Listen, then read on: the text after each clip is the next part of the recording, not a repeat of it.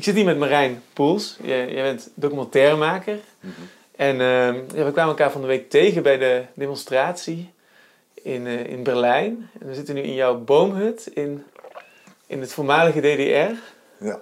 En eh, om, om van gedachten te wisselen eigenlijk. Hè? Ja, er zijn zoveel onderwerpen om over te praten. Ik weet eigenlijk niet zo goed waar we, waar we het beste moeten beginnen. Misschien moeten we gewoon beginnen met waar we van de week over begonnen. Over jouw documentaire. Mhm.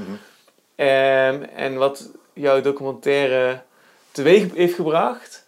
En hoe dat ook weer te maken heeft met dat je dan ook bij die demonstratie stond te filmen en mensen interviewde. En ja, hoe je eigenlijk van. eh, je zei eigenlijk tegen mij, dat was eigenlijk wat me meteen greep, van ja, ik, ik, ik voel mij de, dezelfde persoon.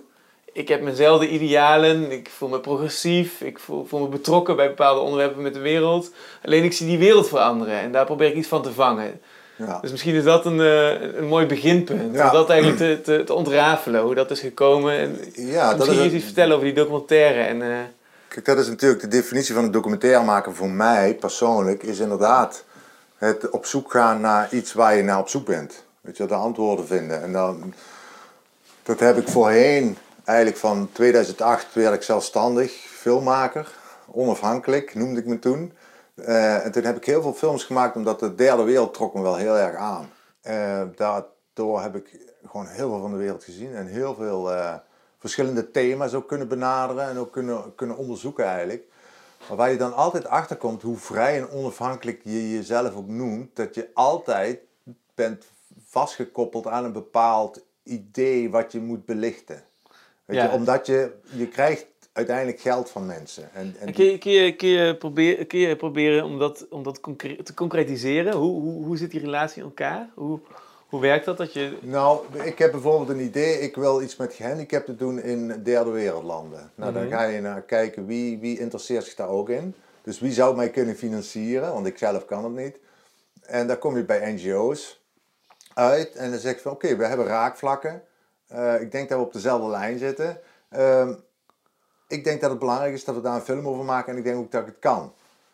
En dat een organisatie gaat daarin mee, dus die financiert het. En, maar uiteindelijk op dat moment dat zo'n organisatie het financiert, zit je wel een beetje aan het narratief van de, van, van de organisatie. Dat niet zozeer, maar dat is een, dat is een menselijk principe, weet je. Dat van, ehm, je hebt een thema en een focus. En eigenlijk als documentairemaker moet je een, een hele open vizier hebben. Het kan alle kanten op gaan, weet je. Ik, ik begin met gehandicapten, maar kan uitkomen met het verhaal op wapenhandel.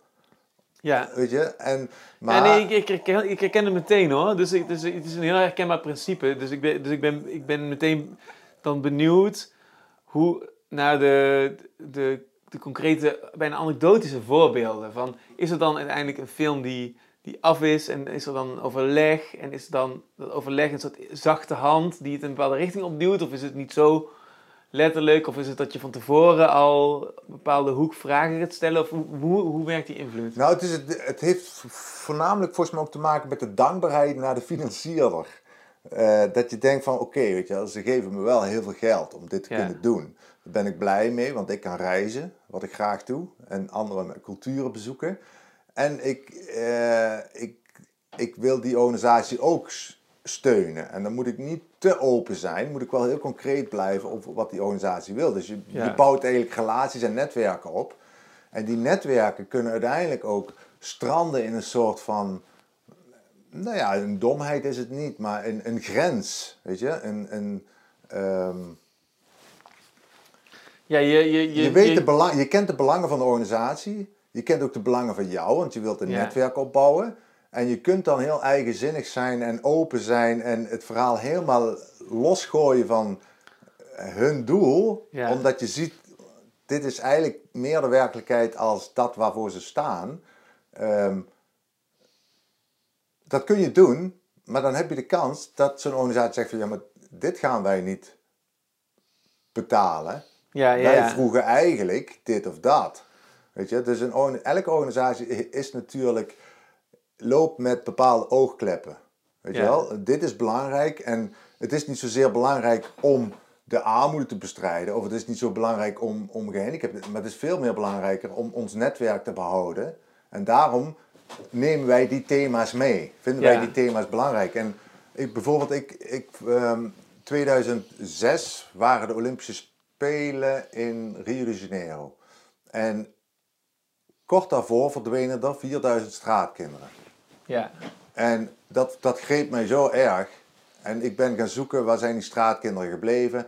Er is niets gedocumenteerd van die 4000 verdwenen kinderen. En dat zijn echt kinderen, hè? Dus eh, van, van, van vier tot, tot puber. En, uh, en ik, ik las dat nergens. Maar ik las wel overal mooie verhalen over de Olympische Spelen, over Rio de Janeiro als toeristische stad. Dus ik, dat greep mij eigenlijk als allereerste. En toen ben ik eigenlijk op zoek gegaan van ik wil daar een verhaal over maken. Want ik vind dat belangrijk dat we weten dat weet je wel, alle mhm. internationale eventen wel een hele grote uh, negatieve stempel hebben. Uh, waar, die we op zijn minst moeten weten dat ze gebeuren. En die we aan kunnen spreken dan internationaal gezien. En toen ben ik bijvoorbeeld bij UNICEF, wat zich met name richt op kinderen. Uh, zei van nou, dit is er aan de hand. Ik, ik wil daar graag een open film over maken.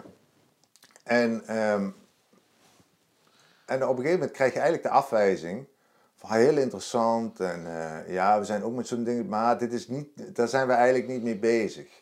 Weet je wel, of de organisaties die jij benoemt in die film, daar werken wij niet mee samen. Dus weet je wel, daar, daar kom je eigenlijk al in een bepaald conflict, hè? Ja. Dus daar kom je eigenlijk al in, in, in een soort van domheid. Een geïnstitu geïnstitutionaliseerde domheid is dat dan, hè? Ja. Wat, wat mensen tegenhoudt om progressie te vinden. Ja, dus het is heel moeilijk om dus eigenlijk heb je als startpunt dan heel, een hele concrete, heldere aanleiding. Namelijk, er zijn 4000 kinderen verdwenen. En waar zijn die kinderen? Dat is je persoonlijke engagement, omdat het je dan aangaat. En dan moet je daar eigenlijk een geldpot bij vinden. Dus dan ga je eigenlijk naar de verschillende doelen toe. En, en, die, en, die, en die doelen hebben eigenlijk ook allemaal een agenda en een, en een uh, targets en een verantwoording af te leggen. En dan is het eigenlijk al een heel gepuzzel uh, van, uh, ja, waar kunnen we eigenlijk deze... Ja, en het moet binnen een bepaald formatje zitten, want ze moeten hem ook kwijt aan een bepaalde zender, die dan weer dit vraagt en dat vraagt. Dus je zit... En op die manier zit je eigenlijk dus, uh, is het dus, als ik het goed begrijp, kun je, kun je als onafhankelijke, tussen aangestekens, onafhankelijke documentairemaker je nieuwsgierigheid wel volgen. Dus je kunt wel gaan graven, maar je kunt maar tot op zekere diepte graven. Want, uh, want je zult altijd eigenlijk in je beginvragen al een klein beetje moeten tweaken en een beetje passen en wringen om de juiste vragen bij de juiste geldstromen te krijgen. En je zit eigenlijk altijd met die onhandigheid van ja, ik ben natuurlijk uh, redelijk onafhankelijk, ik kan mijn nieuwsgierigheid volgen. Nou, ik krijg misschien wel twintig vragen op een dag. Vraag het over, maar welke vraag pas ik toe op welk potje en hoe krijg... Dan is dit eigenlijk al een, aan het begin iets, iets van, van gedoe. Eigenlijk een soort van klein beetje corruptie in, in zo'n ja, zuivere begint, vraag. Dat, begint wel de, dat begint wel een vorm van corruptie te komen. Ja? Dat, je, dat, dat uiteindelijk goede doelenclubjes, zeg maar, mhm. een, een commercieel aspect in zich hebben. Ja. Waardoor het uh, zichzelf ook in stand wil houden. En daar zit geen verkeerde gedachte achter, want dat is gewoon, dat, maar dat is een bedrijfsplan, weet je, dat is een bedrijfsdenken. Um, en dat is volgens mij wel een hele interessante lijn die je moet eh, bewaken, van wanneer ga ik er als organisatie overheen. Dus ik, ik voelde me vrij, ik noemde me ook onafhankelijk filmmaker, maar ik wist, ja, zo onafhankelijk ben ik niet. Want ik, ik moet wel dit thema zo neerzetten anders wordt het heel ingewikkeld allemaal. Weet je wel? En dat wil je niet. Dus dan doe je maar dingen. Je doet geen foute dingen, maar je laat heel veel weg. Eigenlijk. Ja, ik heb, ik heb een paar weken geleden gepraat met Linda Polman. Die, die volg ik ook al een hele tijd. En zij heeft dat heel goed beschreven, hoe die goede doelen eigenlijk ook weer eigenlijk enorme NGO's worden. Die, en hoe die contracten in elkaar zitten. En hoe, ja, zij noemt dat de crisiskaravaan. Hoe de, hoe de karavaan eigenlijk van crisis naar crisis trekt vaak ook plekken die hot zijn. Bijvoorbeeld een plek waar. Dat is eigenlijk best wel. Dat, dat, daar zit best wel iets pervers in. Hè? Dus als er dan bijvoorbeeld een, een vliegveld is bij een rampgebied, dan kunnen daar vliegtuigen landen, er kan pers naartoe, de beeldvorming kan ontstaan. En dat is alweer een bepalend element voor waar die karavaan heen kan. Ja. En waar die goede doelen op afgaan. En omdat die goede doelen afhankelijk zijn van overheidssubsidies uh, en uh, trek, trekken die grote daar naartoe en die krijgen dan die subsidies en daar komt die zwerm kleinere weer achteraan en dat is ook een hele industrie Ja. geworden. Ja, En, en de, alle goede bedoelingen van alle kleine initiatieven zijn vaak, dat zijn vaak, dat zijn vaak heel veel goede bedoelingen. Alleen die goede bedoelingen ontkomen ook niet aan die geglobaliseerde marktwerking. En dat is eigenlijk, dus het is eigenlijk op hol geslagen enthousiasme, zie ik het eigenlijk. Ja, het is grensoverschrijdend enthousiasme kun je wel zeggen, ja. En, de, en, en je merkt dat alles begint vanuit een goede gedachte, weet je. Eh, Mhm. idealistisch, utopisch misschien, maar dat blijft het nog idealistisch. En uiteindelijk moet zo'n organisatie natuurlijk moet gaan concurreren op die markt. Dat is, voor, dat is voor mij al bijna niet in mijn hoofd te krijgen dat je... Je hebt heel veel organisaties in de wereld die zich inzetten tegen armoede en ze concurreren tegen elkaar. Dan Ja. sta je al niet meer voor het doel armoede te bestrijden. Want ik als filmmaker, ehm, ik probeer eh, zoveel als ik kan een journalistieke eh, insteek te hebben. Weet je wel? Dus ik wil gewoon dat mensen dit weten. En als andere journalisten dat vertellen, geweldig, want dan hoef ik het niet meer te doen. Of misschien kun je het zien van, ah, dat is fantastisch, want des te meer mensen het vertellen, des te beter. Dus weet je, ik voel die concurrentie gewoon niet. Want Ja. weet je, als, je, als je aan dat doel blijft denken, dan kan concurrentie al niet bestaan. Weet je wel? Maar dat ontstaat in die goede doelenwereld wel. En Ja. eh, dat, is, dat krijg ik niet in mijn hoofd. Dat, dat, dat, dat, dus je wordt uitgeconcurreerd. Je concurreert eigenlijk jouw, jouw eigen doel uit. Om, en je weet dat het ook dan verlangzaamt, zeg maar, het, het grote doel wat je hebt. Hè? Maar je blijft wel alleen staan in die markt of zo. En dat, dat zag ik bij UNICEF bijvoorbeeld toen met, met dat, die afwering van... Nee, weet je, wij, werken niet samen met die organisaties. Want die krijgen weer geld van daar en die en eh bladibla. En ik, eh, in 2010 deed ik onderzoek naar eh, de migratiestroom. Dat vond ik wel heel interessant, omdat eh er kiepte af en toe zo'n bootje om. Maar eh, ja, dat was een eenkolommer in de NRC of zo, maar meer was het nog niet. En ik zag daar een gigantisch probleem op ons afkomen. Van, als dit zo doorgaat, weet je wel, dan hebben we daar niet over gepraat. En dan in één keer zitten we in de shit. Ja, en daar gaan we er allemaal over praten. Maar dat is ook wel weer heel typerend, weet je wel. Als er uiteindelijk een oorlog is, ja, dan wordt er over gerapporteerd. En dan komen documentaires. En maar dan ben je eigenlijk lijken aan het tellen.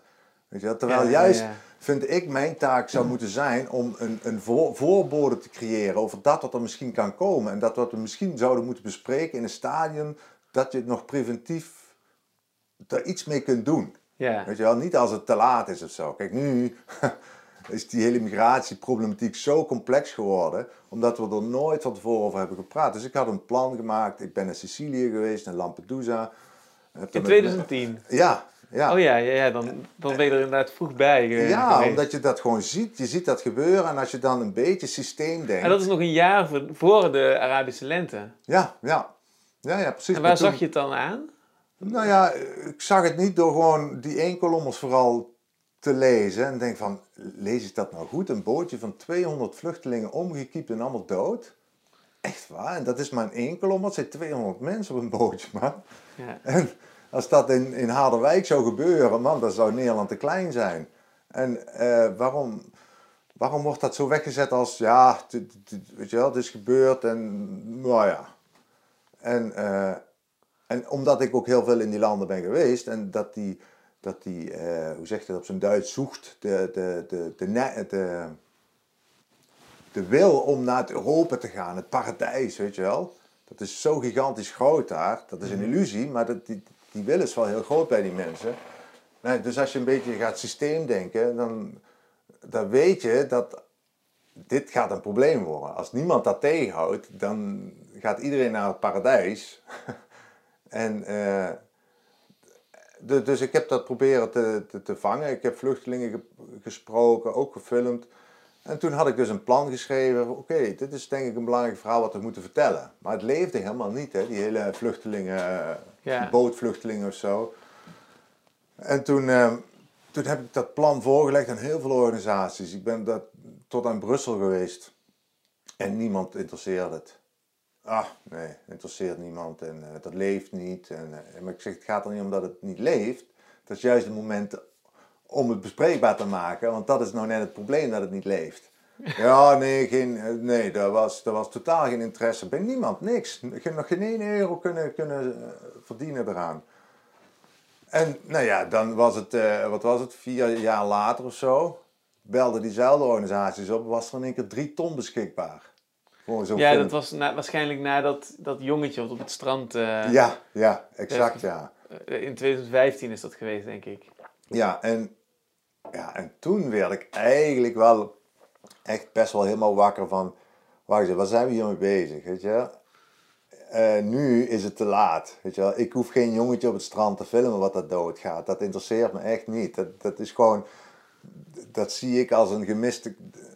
Dat is voor mij een symbool als gemiste journalistiek. Ja, Dit hadden we eigenlijk niet kunnen voorkomen. Dat is weer een beetje te, te zwart-wit. Maar je had het kunnen weten dat dit ging gebeuren. Ja, dus, jij ziet, dus jij ziet de journalistiek inderdaad als rapporteren wat er aan de hand is.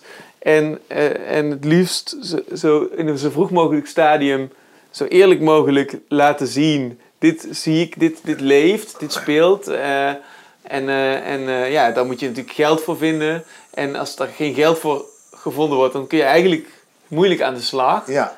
En, en, en, en dan, en dan als, als, ja, dan, als niemand mee, mee gaat in, in, in jouw antenne voor waar, het misschien, eh, waar je een camera op kan richten, dan, dan, dan mis je die kans. Dat is eigenlijk hoe, hoe, dat dan werkt, ja. hè?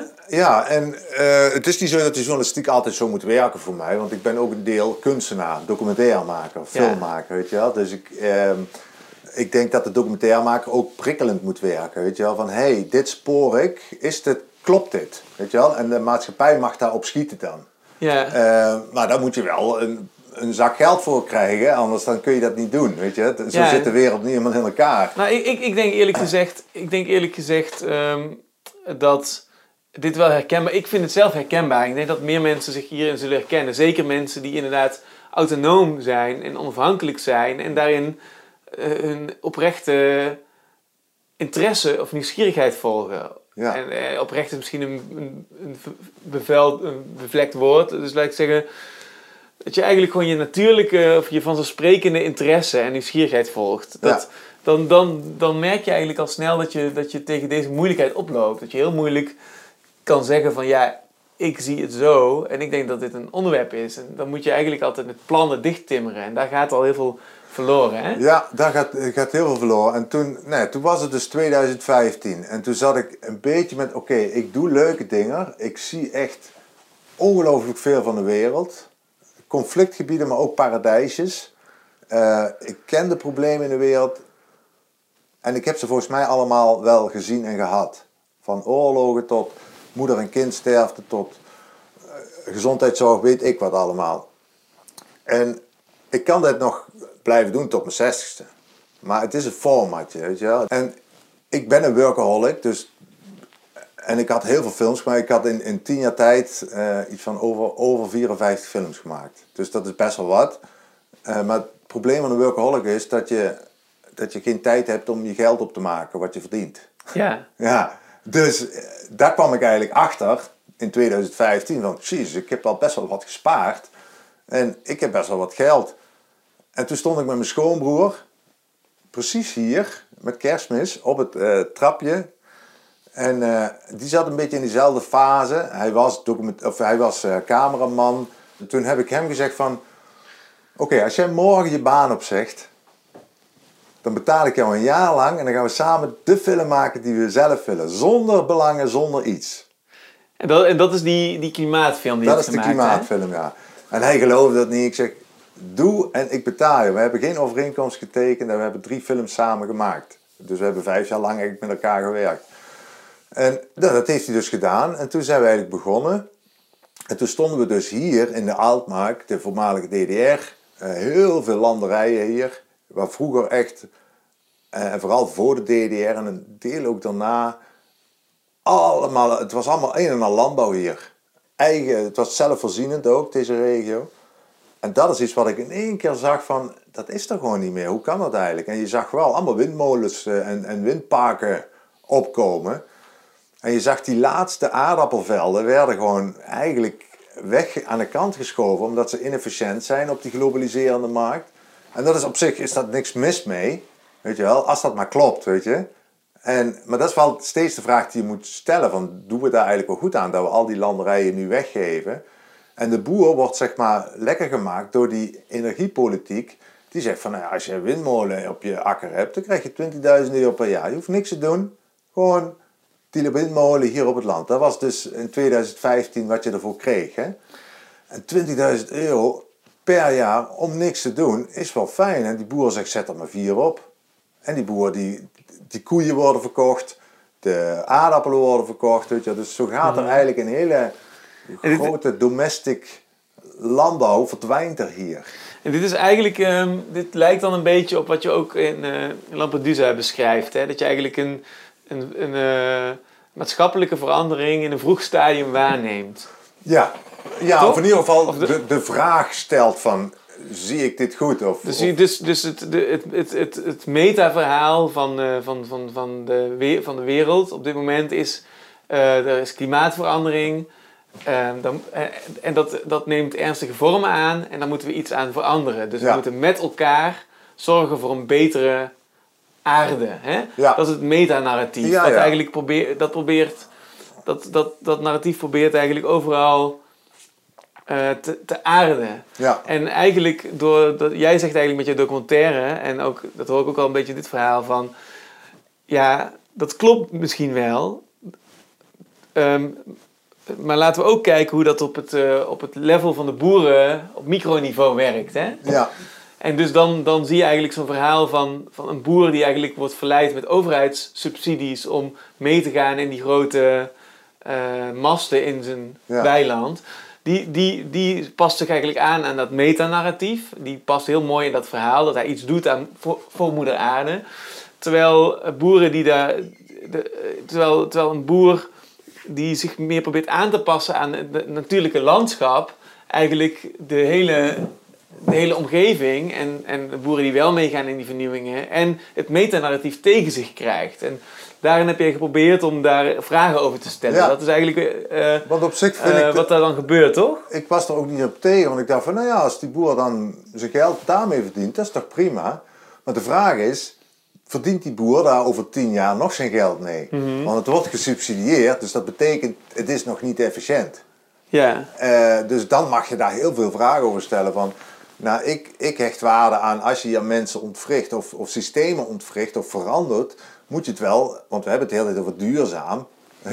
Ja. Wil ik ook weten, is dat over tien jaar nog steeds?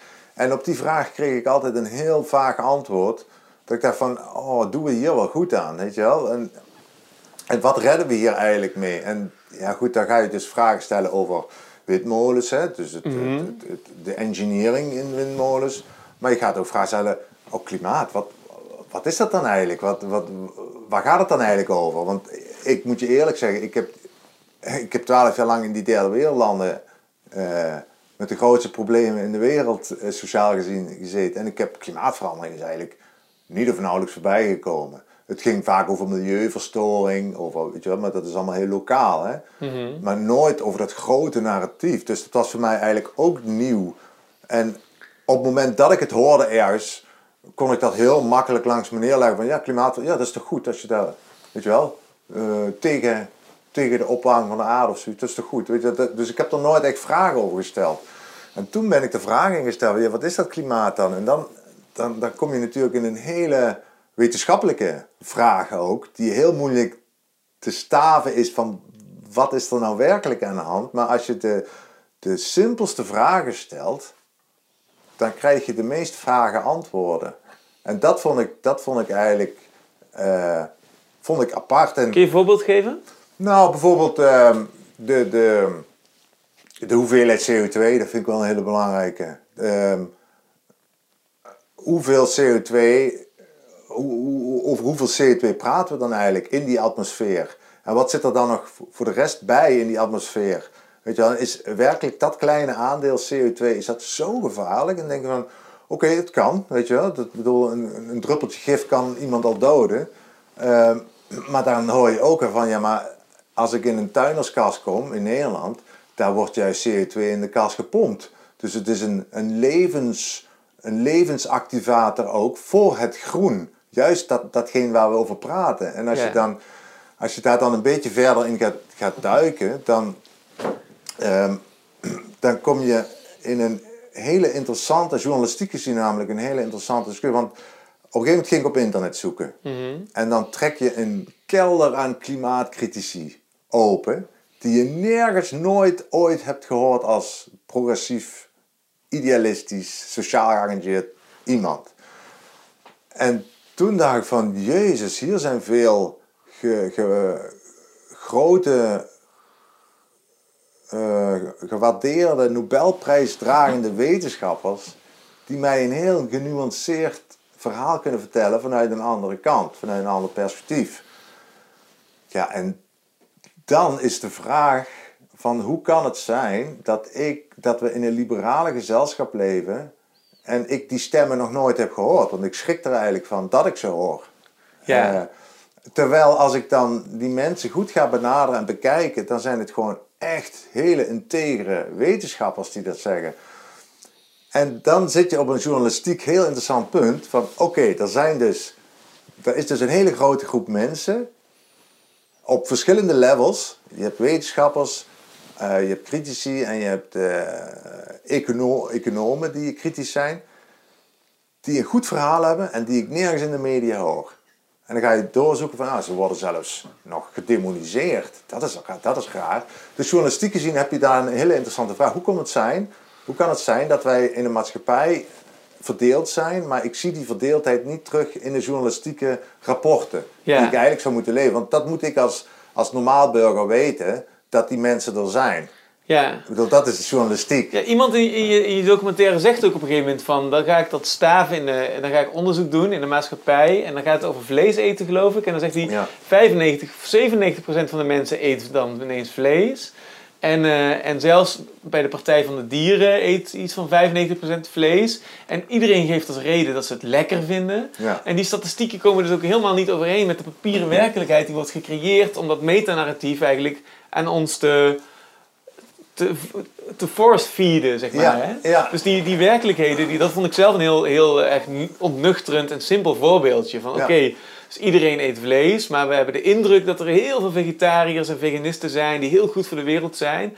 En dat is een papieren werkelijkheid, dat is niet de reële werkelijkheid. En Ja, die twee een- worden eigenlijk van elkaar gescheiden. Ja, je kunt bijna zeggen een gesubsidieerde werkelijkheid ook. Hè? Dat, Ja, dat- want het is eigenlijk, er wordt geld gepompt in, in het verkopen van een idee, of het adverteren van een, of het verspreiden van een idee. Hè? Ja, en dat, dat, En- is gewoon een heel interessant gegeven eigenlijk. Dat, dat, dat, die, dat die, die stromen zeg maar eh, er zijn. Ja. En dat zou je als normale burger moeten weten, vind ik. En als je echt puur Ja. journalistiek bedrijft. Ja, dus ja, nogmaals, ik, ik, ik zie jou dan wederom zeg maar, aan dat strand bij eh, Lampedusa staan in 2010, nog voor de oorlog van Syrië. En eigenlijk, eh, eigenlijk jij bent eigenlijk een heel, heel erg, eh, iemand die heel onbevangen kijkt, is meteen mijn indruk. Hè? Dus heel erg zonder oordeel, maar heel erg vanuit een soort gekke kinderlijke nieuwsgierigheid. Van, Ja. hm, interessant, er spoelt een boot aan, er zijn 200 doden, niemand heeft het erover, het is 2010. Eh, het is een kolom ergens achter in de krant. Terwijl als het Nederlandse kinderen zouden zijn, dan, dan, dan zou, dan zou eh, dat zou het ongeveer de wereld veranderen van Ja. het nieuws. En Ja. hoe, hoe kan dat eigenlijk? Dat zeg je dan, in- dat is wat jou in 2010 opvalt. Je probeert er vragen over te stellen en je krijgt niet veel mensen mee. Want mensen denken, ja, god, 200 doden uit Midden-Afrika. eh, Dat is toch geen verhaal of zo, hè? En ehm, op zo'nzelfde manier hoor ik nu dat je dan zegt van... Oké, dan ga ik met het gespaarde geld zelf een film maken. Ik woon in de voormalige DDR. Ik zie opeens in de omgeving allerlei problemen met, met hoe dat met boeren gaat en met subsidies en met, met de windmasten die, die worden neergezet. En in één keer eh, ontstaat er zo'nzelfde nieuwsgierigheid hè, van hoe komt het eigenlijk... Dus dan probeer je in een vroeg stadium datzelfde te, te zeggen. Hè, van hoe komt Ja. het eigenlijk dat, dat hier niet over wordt gepraat en dat de, de, de kritische stemmen van, van, eh, of de genuanceerde stemmen in dit debat geen ruimte krijgen, dat die zelfs worden gedemoniseerd. Ja. Dus, dus niet als een oordeel, maar eigenlijk ehm, meer ehm, ehm, Het is interessant. ah, ja, zo van Ja. laten we hierover, laten we dit eens eventjes bekijken. Laten we dit eens uitpakken. Ja. En, en, en, en, en dan maak je daar dus eigenlijk een documentaire over. En, dan, en, en het effect daarvan is dat je meteen die harde wind van voren voelt. Ja. Kun je daar iets over vertellen? Hoe dat nou ja, inderdaad. Eh, Ik heb die durven te maken omdat ik vanuit een heel liberaal standpunt eh, ben gekomen en ik ook mezelf voelde in zo'n wereld. We zijn nu, weet je wel, het Vrije Westen is een liberaal, open samenleving waar juist de diversiteit de progressie bepaalt. Zoiets, Ja. weet je wel. Vanuit die gedachte dacht ik van, maar dan heb ik toch iets unieks gemaakt. En ik, ik, ik krapte me echt achter de oren, omdat ik ook eh, onderzoek deed van hoeveel films zijn er eigenlijk gemaakt hierover. Ja. En je komt gewoon op nul uit. Ik, dus ik zette die film in de wereld en ik deed een Europese tour met de, met de film. Mhm. Nou, het was volgens mij meteen de eerste. Want ik, ik was natuurlijk, ik kwam van een progressieve kant. Hè, dus ik Mhm. nam mijn hele netwerk mee in die film. En niemand, iedereen dacht van, oh Marijn heeft een klimaatfilm gemaakt, belangrijk. Weet je wel, ze dachten allemaal aan Al Gore en Ja, aan, ja, ja, ja. aan wat nu Greta Thunberg, eh, weet je wel. Dus, dus ik werd al voordat de film uitkwam bijna op handen gedragen door mijn, eh, door mijn eh, tribe. En toen, En toen was de viewing. toen, toen was de eerste viewing en ik kan het nog, kan het nog zo herinneren. Dat was in Berlijn, in Babylon, een fantastische bioscoop die juist staat voor revolutie. Hè. In tijden van de DDR was dat een revolutionaire bioscoop. En ehm daar waren 400 mensen, knatsvol en de film was over en het was muisstil. Ah, ik, moet, ik zie nu dat, dat die openingsscène van Ice Age met dat wezentje wat zo met die twee grote ogen kijkt hoe de hele ja. in Het elkaar was zit. echt muisstil. En nou, halverwege waren er ook al mensen weggelopen. Wat ik niet helemaal kon plaatsen, want die kunnen ook naar de wc gaan, maar ze kwamen niet meer terug. En ik zit vaak achteraan, dus ik Ja. onthoud dat vaak wel. Ja. Dus ik dacht, En je had ook helemaal niet door dat je een controversiële film had Nee, gemaakt. nee, je dacht nee, van, nee, ik nee. stel gewoon mooie, goede vragen over de nuances van het, eh, eigenlijk de, de, de, de voetnoten van het plan. Ja, maar en tegelijkertijd dacht ik ook wel eens van, ja, wat voor film heb ik eigenlijk gemaakt? Ik kan het eigenlijk helemaal niet benoemen. Wat, wat, waar gaat de film over? Het was voor mij heel moeilijk om dat in één zin samen te vatten van, wat is dat voor een film? Ja. Ehm, dus de- ik zat er en het was stil. En ik dacht van, poeh, oh. En na de aftiteling, en die aftiteling duurde lang, was het ook stil. En dan heb je nog een discussie, weet je, question and answer, hè. ja. En dan eh, denk ik van ja, ik loop maar eens naar voren. en dan sta ik voor. En normaal was ik gewend, dan krijg je applaus. Gaan mensen soms nog staan. Ja. En het is eigenlijk gewoon etiket, toch? Bij een première Ja, en- applaus. Want het ja. is eigenlijk ook vrienden, familie, netwerk. Of Ja. ik bedoel, het is een, een netwerkaangelegenheid. En het is, iedereen begrijpt, het is net als bij een boeklancering. ja, Dan is het ook niet stil. Je- Er, En- komt gewoon, er komt gewoon champagne, of er komt een Ja. troostmoment, of er komt een een applaus. applausje voor de waardering voor Zelfs je als je werk. het kut vindt of zo. Ja, Ja, er zullen heel veel nog. Hollywood premières zijn van, wat, van zesjesfilms waarbij Ja. de hele zaal toch nog steeds de beleefdheid opbrengt om te klappen voor Ja. die film. En, Ja. en hier was het stil. Helemaal stil. En, Wat eh, eh, bizar. en dat is wat heel bizar, want je in ik, dat ik, heb, ik had dat, die hele film ervaren als een... Wauw, wat heb ik iets moois neer kunnen zetten. Het is filmisch gewoon goed, weet je wel. Helemaal zelf gefinancierd, precies onafhankelijk. wat ik wil. En ik was trots, ik was ook blij dat ik dit heb kunnen maken. Dus voor mij was het een hele fijne vertoning. Weet je wel, van ah, het geluid was perfect. Maar blijkbaar voor de anderen was het niet. Dus het, wat- wat gebeurde er het hele in dat mooie moment? gevoel, dat werd, dat werd toen ik daarvoor stond en ik zag allemaal die, die ogen op mij. Het was alsof ik in een totaal andere film zat. Ik van, hè, hebben die wel deze film gezien? Of, weet je wel? Dat, en er werd niks gezegd. Ik denk dat het drie minuten echt muiste. En drie minuten is heel lang. Als je voor op het podium staat en je hebt dan 400 of 600 ogen voor je. Ja. Die is heel lang. En dan het eerste. eh, oh ja, toen, toen zei ik nog als grap van. eh, zijn er nog vragen? Eh, tomaten, appels of eieren? Weet je wel, zo een grapje maakte ik me een beetje. En normaal lachen mensen daarom, maar niks. En toen stond er eentje op en die zei van. Ja, hoe is het mogelijk dat ik zo'n film heb kunnen maken. waarin ik zo'n mensen een podium geef. die gewoon echt een maatschappelijk gevaar zijn. En toen, ik wist totaal niet waarover ze het hadden eigenlijk. en ik zeg, ja, maar hoe, hoe bedoel je? Nou, dit is precies wat ik bedoel, zeggen ze. Jij weet helemaal niet waar je het over hebt. Je laat iedereen maar praten. Onge, on, weet je wel, zonder dat ik de kritiek in heb. Ik zeg, ja, maar ik, ik, ik laat toch ook anderen praten? Ja, maar die mensen die jij laat praten, die dus zeg maar het klimaat ontkennen, hè, dat, dat, dat is wat, wat, ze, wat ze dan eruit pikten, die mag je dan niet de woord, het woord geven, omdat dat, dat, ze zijn een gevaar voor onze maatschappij en we hebben de verantwoordelijkheid voor onze kinderen en kleinkinderen uh, om iets te doen en dat zou dan een, uh, immoreel is dat. En, want, want de wetenschap is, heeft consensus. En ik kreeg allemaal termen naar me toe dat ik dacht van... Ah, wacht eens even. Consensus en wetenschap, dat zijn al twee dingen die bij mij niet... Weet je wel, wetenschap is gewoon... Er is een vraag en op het moment dat die vraag beantwoord is, is het geen wetenschap meer. Dus hoe kun je zeggen dat de wetenschap consensus... Dat kan... Dat, dus ik, ik zat helemaal in een hele verkeerde film op dat moment. Mm dus ik heb dat echt moeten verwerken. Kun je, wacht, kun je dat laatste nog iets meer toelichten? Ik denk dat dat namelijk een belangrijk punt is. Waarom, waarom, in, waarom in jouw beleving is dat al een soort van paradox? Nou, wetenschappelijke consensus. Kijk, wetenschap is gewoon eigenlijk het constant op zoek zijn naar een bepaalde waarheid. En dat is de wetenschap. Dus de wetenschap is altijd uh, de wetenschap, dat is de taak van de wetenschap. En op het moment dat de wetenschap zeg maar zegt van oké, wij hebben onze wetenschap gedaan. Nou, dit is eigenlijk het antwoord dat we hebben.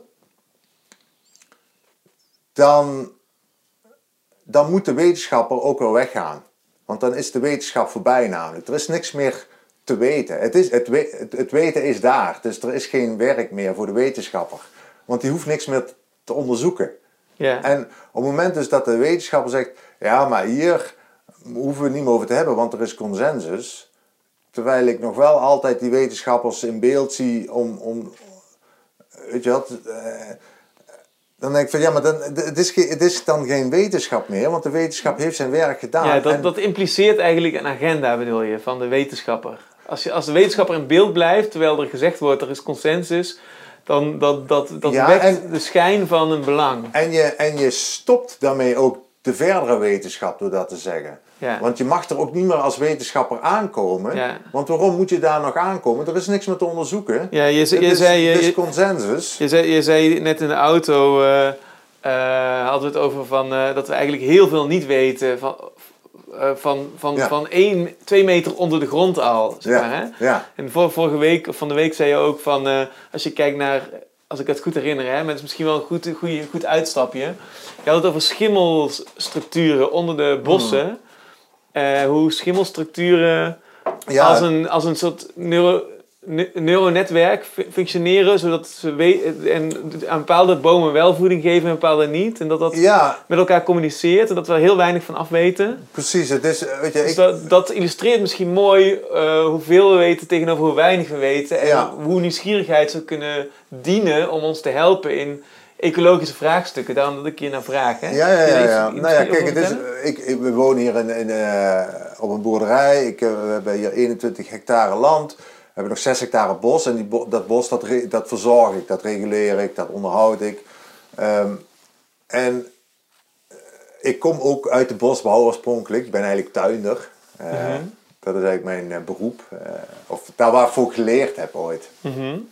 En um, dus ik heb me daar heel veel in verdiept. In, de, in die biologie, de natuurkunde. En nou, als je, ik vind het, het bos altijd de, groot, de mooiste metafoor van, van alles eigenlijk. Dat, hoe wij eigenlijk als mens ook in onze maatschappij zouden kunnen en moeten staan, is dat uh, een bos is zelfregulerend eigenlijk. Hè? Zelfhelend ook, zelfgroeiend. En het groeit op basis van het klimaat waar het, waar het staat. Weet je wel? En het past zich ook aan. Mhm. En dat is het interessante van hoe kan het zich dan zo goed aanpassen? En dat is omdat er onder, onder in het bos, in, in de bodem, zit een, een schimmelsysteem en dat gaat kilometers ver. Datzelfde schimmelsysteem, dat is, heeft verbinding met elkaar en het voedt bepaalde bomen wel, het voedt bepaalde bomen minder en het zorgt ervoor dat alle bomen precies die voeding krijgen die ze nodig hebben, met als doel dat het bos uiteindelijk kan floreren. Dus en het bos zou je ook kunnen zien als de democratie. Weet je? De, de, de maatschappij die, die een bepaalde progressie wil hebben. En je kunt dat zeggen van ja, maar dat is, dat is dan dat is dan communisme eigenlijk. Hè? Dat is allemaal in dienst van de, van de progressie. Maar dat is niet zo, want het, ehm, dat, dat schimmelsysteem is daar op basis van het klimaat. Dus het schimmelsysteem is niet de baas, weet je wel. Het fundament, dat is, een, dat is een heel holistische puzzel eigenlijk die je, die je moet neerleggen om uiteindelijk de vraag al te kunnen beantwoorden, hoe functioneert een bos? Dan moet je niet alleen naar het bos kijken, maar je moet kijken, oké, het bos wordt gevoed door, door dat schimmelsysteem.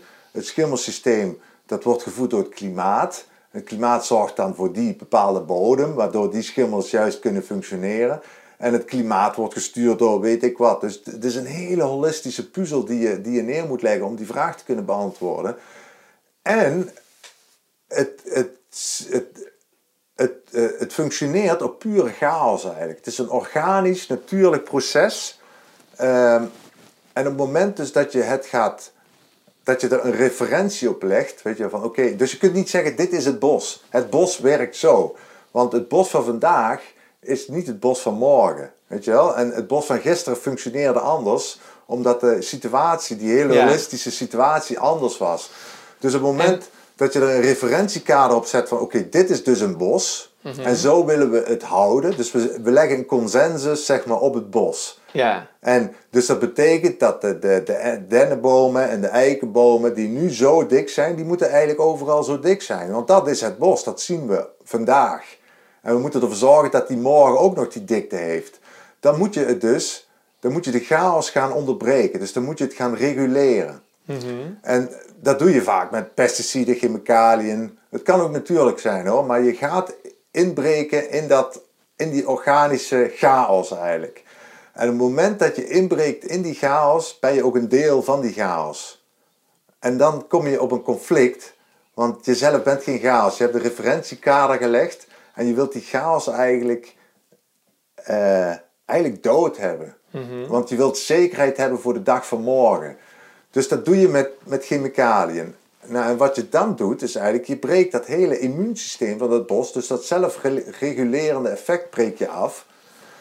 Waardoor zo'n bos eigenlijk monocultuur wordt. Uh, als je te lang monocultuur hebt, sterft zo'n bos uit. En als er dan geen bos meer staat, kan het nog een beetje landbouw worden. Maar uiteindelijk sterft die landbouw ook uit en wordt het woestijn. En woestijn is dood. Dus, en je kunt dat heel makkelijk leggen op de, op de maatschappij eigenlijk. Hoe wij als mensen zouden moeten kunnen floreren op chaos. En vanuit en dat, dat nergens zit een referentiekader op. Want die referentiekaders die verschuiven elke dag. En zo ook in de klimaatwetenschap. De wetenschap van gisteren is een totaal andere wetenschap als vandaag. Want we zitten in een hele andere situatie namelijk.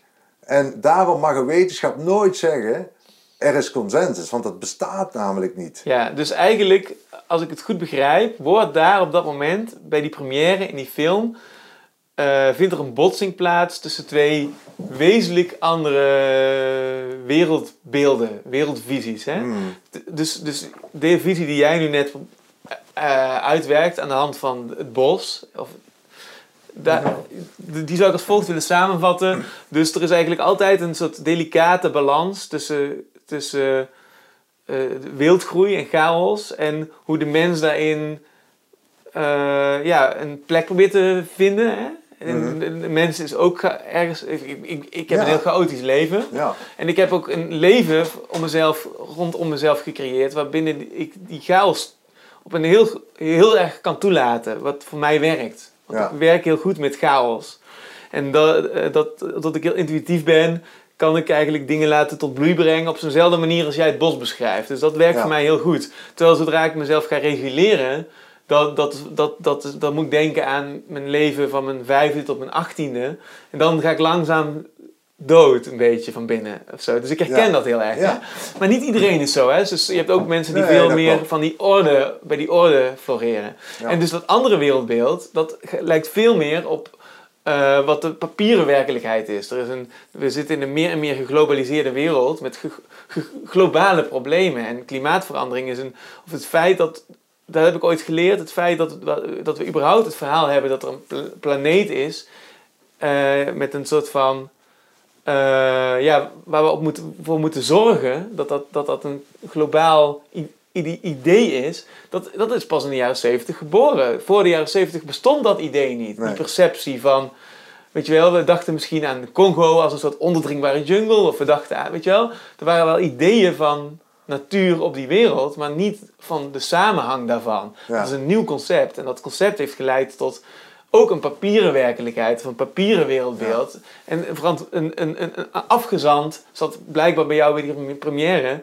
als hartstochtelijke pleibezorger van een idee waarin we een plan moeten hebben voor die hele wereld. En, en, en dat staat er eigenlijk tegenover. En dat botst met jouw idee. Want jij zegt, ja, je kunt wel een plan maken voor heel die wereld. Maar als je geen plan hebt voor een vierkante meter... dan kun je ook geen plan maken voor de wereld. En, en elke vierkante meter is elk moment weer contextafhankelijk. En die ideeën, die, dat kun je natuurlijk niet in een Q&A allemaal nee. uiteenzetten. Dus dat botst dan en dat uitzicht dan in een soort pijnlijke, ijzige stilte. Omdat die, die, die wereldbeelden botsen. Ja. Uh, ik weet niet, dit, dit is, is de indruk die je krijgt. Klopt dat? Dat is, dat is het hem ook. Als je wereldbeeld wordt als je een botsing krijgt met je wereldbeeld in je hoofd, dan word je als, als eerste, dat is een rouwproces feitelijk. Hè? Eerst word je boos op degene die jouw wereldbeeld verstoort. Ja. Dan ga je hem demoniseren, verdrijven uit je wereldbeeld. Hè? Dat is een heel middeleeuws uh, principe, wat dat, dat volgens mij een oerinstinct ook. Ja, en, en dan kom je thuis en dan ga je pas nadenken, weet je wel. Als je dat toelaat. Dus, dus, en, dus die hele uh, al die, die voorstellingen die ik door heel Europa heb gedaan, dat was totaal onplezierig voor mij. Omdat mijn wereldbeeld van mensen die ik dacht te kennen, totaal in één keer ondersteboven en verscheurd. En ik zelf ook begon te twijfelen aan mezelf. Ben ik dan echt fout? Of weet je wel? Dus ja. er ging zoveel door me heen. Dus jij, jij had eigenlijk, jij moest al die mensen traumatiseren. Nou ja, feitelijk wel. En toen. Uh, en, toen werd ik in de media weggezet als uh, klimaatontkenner. Omdat ik dacht van, waar gaat dit om? klimaatontkenner, weet je wel? Ik probeer het woord überhaupt dus te begrijpen. klimaatontkenner betekent dan in deze context dat je uh, ontkent, dat je eigenlijk, uh, ja, dat je eigenlijk het metanarratief uh, dat je daar niet in meegaat. Ja, dat is dat je niet, niet gewillig in meegaat. Dat wordt dan gelabeld. Jouw morele verantwoordelijkheid aan, aan die planeet. Dat lijkt natuurlijk ook heel erg op wat nu gebeurt met de antivax tegenover de vax community. Exact hetzelfde, dat is natuurlijk ook waarom ik je tegenkwam twee dagen geleden op de, uh, bij het protest. Hè? Want dat is eigenlijk dezelfde verharding die je ziet ontstaan. Dus je hebt eigenlijk het, het, het metanarratief van de wereld is eigenlijk uh, we, we moeten uit de coronacrisis. Ja. Uh, iedereen die, daar, die daar kritische kanttekeningen mee plaatst, daarvan wordt het. Jij bent een ontkenner van. Ja. Dat het probleem is dat, we, dat, dat, dat er corona is en dat we eruit moeten komen. Ja. ja jij bent een ontkenner. En, en dus, dus, dus, dus eigenlijk zitten we in een situatie waarin die kritische vragen geen ruimte krijgen, omdat de lobby is eigenlijk eerst het probleem oplossen en dan pas praten we verder. Ja, precies. Maar ik probeer nog. Ik ben nog niet helemaal tevreden over dat, die eerste kernvraag van.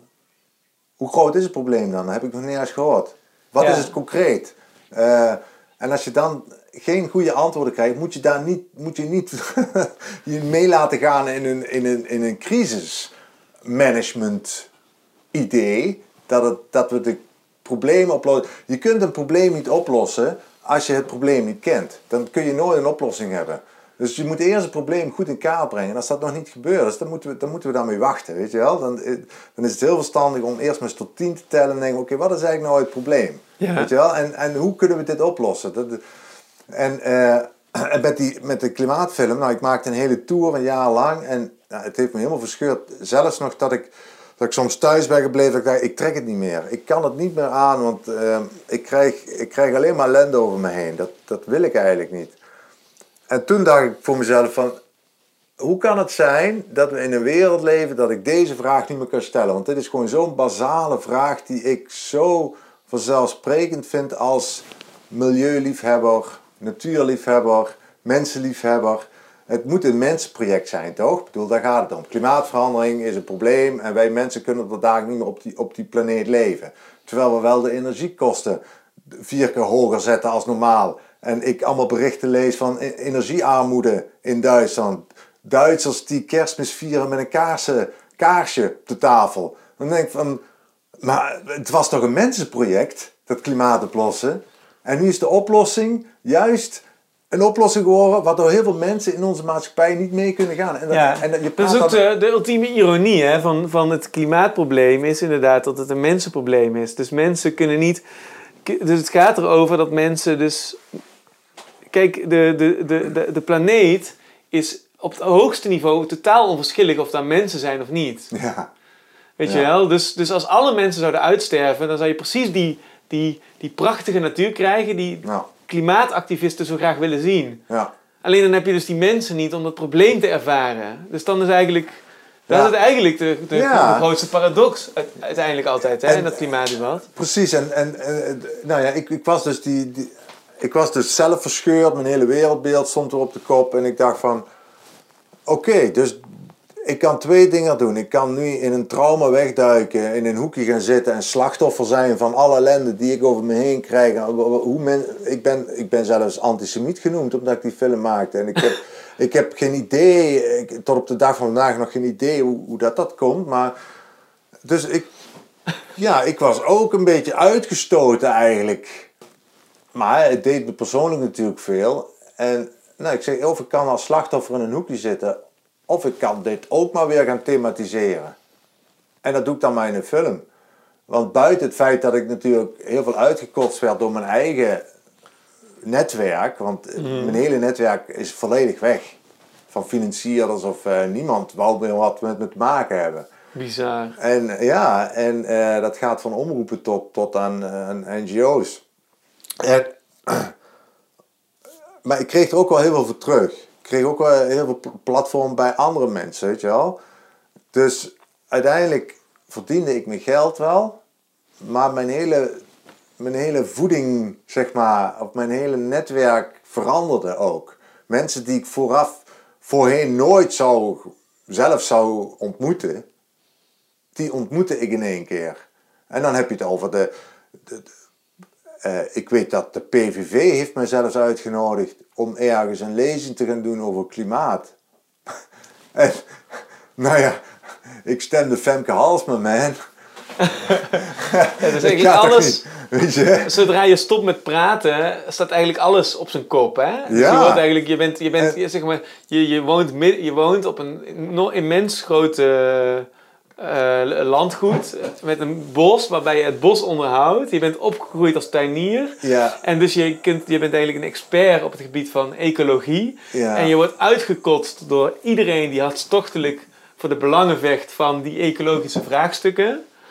En, ehm, en je stemt Femke Halskama, maar je wordt uitgenodigd door Wilders om een lezing te geven. Ja. En dat is eigenlijk het effect meteen al van geen vragen stellen. Dus dat er ook in 2010 geen vragen worden gesteld over... Wat is, wa- waarom we gaan hier 200 mensen verdrinken in Ja. een bootje, terwijl Ja. we daar niet over praten. Hè? ja. Dus het niet, het, het niet stellen van, van, van, van nieuwsgierige vragen leidt meteen tot, tot een soort weirde chaos of zo. En, eh, en, en tijdens die eerste vraag van de PVV, geloof ik, was het al. Oké, wacht even. Ik, heb geen, ik krijg geen podium. Heel veel bioscopen lassen mij ook af. Zeggen mij ook af, omdat ze weten van, oh, dat is een, zo'n film, dus die willen we hier niet hebben. We willen geen problemen hebben. Ehm, en daar krijg ik dus nog een podium. Ja, ik kan twee dingen doen. Ehm, of ik kan zeggen nee, maar dan heb ik niks. Of ik kan zeggen ja, eh, maar goed, ik, persoonlijk vond ik dat nog niet zo prettig, de PVV, weet je wel. Dat was wel het, eh, tegenpool van wie ik ben. En toen stelde ik me eigenlijk ook wel die vraag, ja, is dat eigenlijk zo? En hoe komt het eigenlijk dat ik, weet je wel, de PVV zo zie? Dus ik dacht van, weet je wat, Ook weer dit heel... is wel eh, weer open liberaal om daar ook maar gewoon naartoe te gaan dan. En Ja. dan kijk ik maar wat er gebeurt. En als, ik, als het me niet bevalt, dan kan ik dat misschien ter plekke gewoon zeggen. Weet je wel, dat is, dat is het risico wat er is. Dus, en toen heb ik dat gedaan en toen schaamde ik mezelf eigenlijk wel, want ik was 40.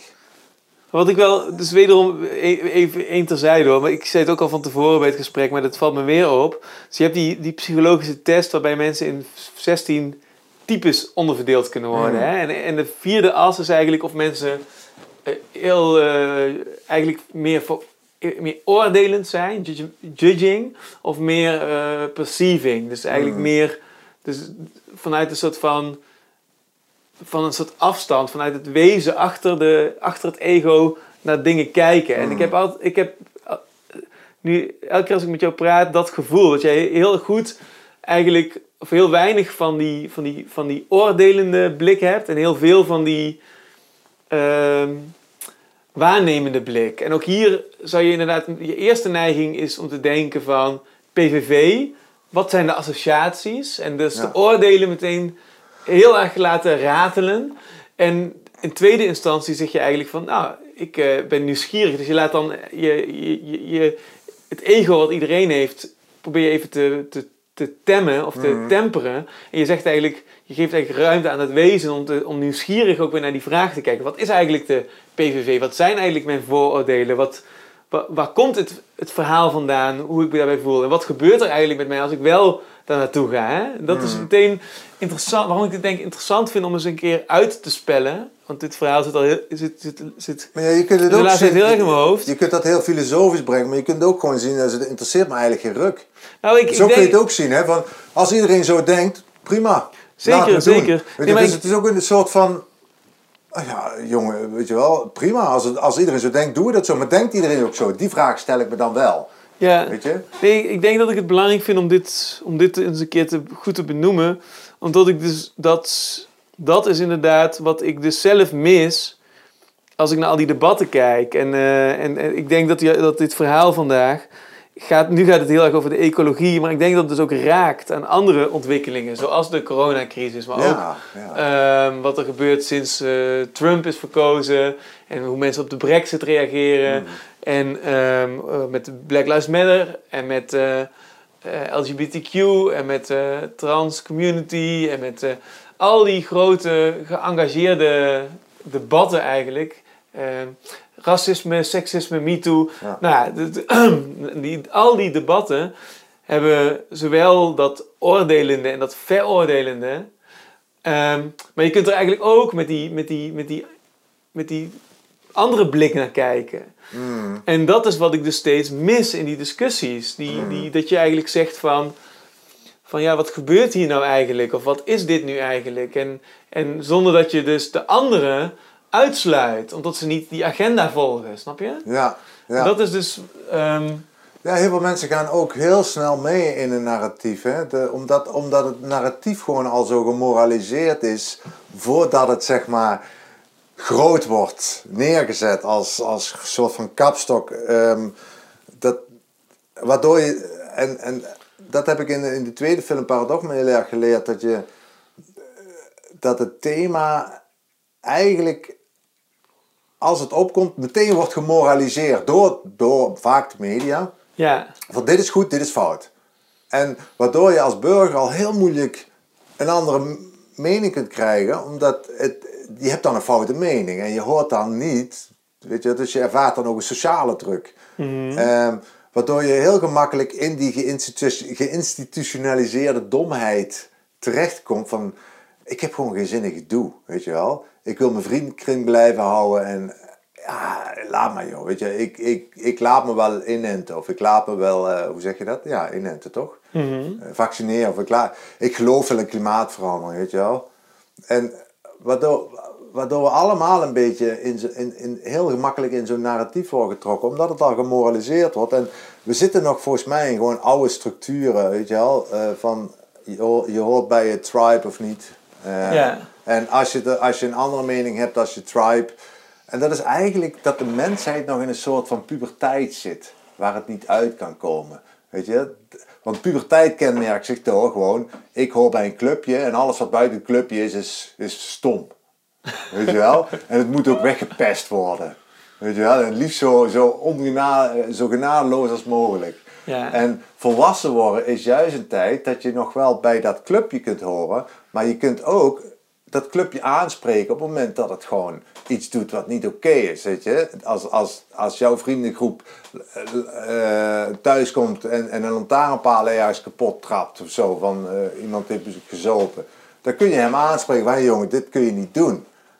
Maar je blijft nog wel bij dat clubje horen. Dat is volwassen horen. Ja. En dat, dat mis ik eigenlijk in onze, in, in, de, in de hele mensheid. De mensheid denkt nu, we zijn de moderne mensen, we zijn er, weet je wel. Terwijl we volgens mij nog in de puberteit van de mensheid Ja. zitten. Nou, ik denk, ik denk dat, dat het... dus dat idee van het... eh, weet je wel, dat... dat ehm, dat, eh, dat we aan het einde van de, van de beschaving, of hoe zeg je dat? eh, dat Ja, de voltooiing van de beschaving, dat is, dat is heel erg hoe we 20 jaar geleden of 30 jaar geleden dachten, hè, in de jaren 90 en Ja. in 2000. En, eh, en toen ging alles weer, weer bewegen. En ik denk dat nu, dus waar ik het net al, al die ontwikkelingen waar ik het over had net, volgens mij is de, is de, de overeenkomst dat, dat, dat, dat iedereen die hartstochtelijk in die debatten zit, vanuit dat oordelende, zit daar met een intentie dat het 5 voor 12 is op al die dossiers. Ja. Dus het is 5 voor 12 op klimaat. Als we nu niet ingrijpen, gaan we ten onder. Ja. Het is 5 voor 12 op racisme. Als we nu niet ingrijpen, dan gaan we elkaar de hersenen inslaan. Ja. Het is 5 voor 12 op seksisme. Als we nu niet ingrijpen, worden er morgen op elke straathoek overal vrouwen verkracht. Het is nu 5 voor 12 op Rusland. ja, eh, ga, ga zo maar door. Hè? Ja. Dus iedereen zit. En als je, als je dat gevoel hebt dat het 5 voor 12 op zo'n dossier is, dan zeg je eigenlijk: oké, we moeten eerst dit aanpakken en dan pas kunnen we praten over al het andere. Ja. En dat is denk ik waar mensen dus ook beginnen. En dat geldt ook voor, voor corona. Hè? Dus het is 5 voor 12. Ik bedoel, we moeten nu iedereen vaccineren. Anders krijg je de Delta-variant. En als we de Delta-variant niet bedwingen, dan krijgen we misschien 10 nieuwe varianten. Ja. En anders 100. Er zit een soort van angst dat het uit de klauwen gaat groeien. En dat we dat nu moeten aanpakken. En dat, dat, de, dat, staat, de hele tijd, dat, dat staat de hele tijd tegenover een ander idee. Namelijk een veel, veel meer organisch wereldbeeld van hoe eigenlijk alles met alles samenhangt. En hoe eigenlijk alles op microlevel ook al een bepaalde complexiteit heeft, wat- Ja. die je gewoon niet zo simpel kan aanvliegen. Ja. En dan kun je eigenlijk alleen maar zeggen, bij het klimaatdebat kun je eigenlijk alleen zeggen van ja, ik snap dat het voor jou urgent voelt, maar volgens mij moeten we het eerst deescaleren om te kijken wat er op een vierkante meter gebeurt Ja. in de grond, Ja. om überhaupt, en wat er met een groep mensen gebeurt onderling, om überhaupt een perceptie te krijgen Ja. van hoe we dat Ja. op een iets grotere schaal Nou ja, ik denk dat aanvliegen. Jordan Peterson, de, de klinisch filosoof in eh, Canada, die zegt dat heel mooi. eh, die heeft een boek geschreven, 12 Rules for Life, of zoiets. En de eerste regel is clean your room. En dat is zo'n groot, grote regel die je daar neerzet. Met, en clean your room betekent eigenlijk eh, dat als jij voor een ander wilt zorgen, zorg alsjeblieft eerst dat je je eigen leven op orde hebt. Dat je op zijn minst je kamer kunt opruimen voordat je de rest van de wereld gaat opruimen. Als je dat Ja. niet kunt, als je je eigen situatie nog niet onder controle hebt, blijf alsjeblieft thuis. Ga de wereld niet redden. Ga geen armoede bestrijden, want dat lukt je niet. En dat is ook zo tekenend voor het klimaat. Dat, is, dat, dat, dat begint juist heel globaal. Ja. Waardoor die angst zo groot is dat je eigenlijk wordt gepara- eh, ge- ge- verlamd. Hè, cognitief verlam je. Dat je niet meer aan het lokale kunt denken. Want je, je- die, die angst komt van het grote. En, eh, en dat is gewoon ook een heel, heel krachtig ehm, gereedschap. Politiek gereedschap ook. Maar ook in de NGO-wereld. Daar wordt ook met angst gewerkt. Hè. Ja. Ehm, om mensen een bepaald narratief op te, op te krijgen. En dan wil ik niet zeggen dat dat, dat, dat een fout eh, gedachte is dat we worden gemanipuleerd of zo, maar dat is gewoon politiek. Je hebt, in de politiek heb je namelijk. Weet je, je hebt mensenmanagement. Hè? Dat, dat moet je hebben, mensenmanagement. Elk politiek land of elk land heeft managed zijn mensen. En dat moet ook, want anders dan, weet je, wel, is het totale chaos. En dan, dan, kunnen we, dan worden we chimpansees. Dus, en, maar dat is het moeilijke, want door, door mensen te kunnen managen, en je moet dat dus, ja, door mensen te managen, moet je mensen bepaalde vrijheden af kunnen nemen. Want je kunt niet eenmaal zo op straat alles doen wat je denkt te willen doen. Ja. Er zijn normale normen en waarden, weet je wel, die we als mensheid meekrijgen. Dus als een, een overheid moet zeg maar de mensen vrijheden afnemen en om het goed te kunnen reguleren, om een mensenmassa goed te kunnen reguleren. Dat is heel moeilijk, want je kunt een, een, een persoon niet zomaar vragen, hey, ik heb jouw vrijheid nodig. En dan zegt zo'n mens, ja, flikker maar op. Ik ben een vrij mens, ik leef in een vrije samenleving, ik mag doen wat ik wil. Dus mensen gaan meteen met de hak in het zand als, als een overheid dat zou vragen. Dus wat doet een overheid dan? Die gebruiken ook die angsten om jou bepaalde vrijheden af te geven.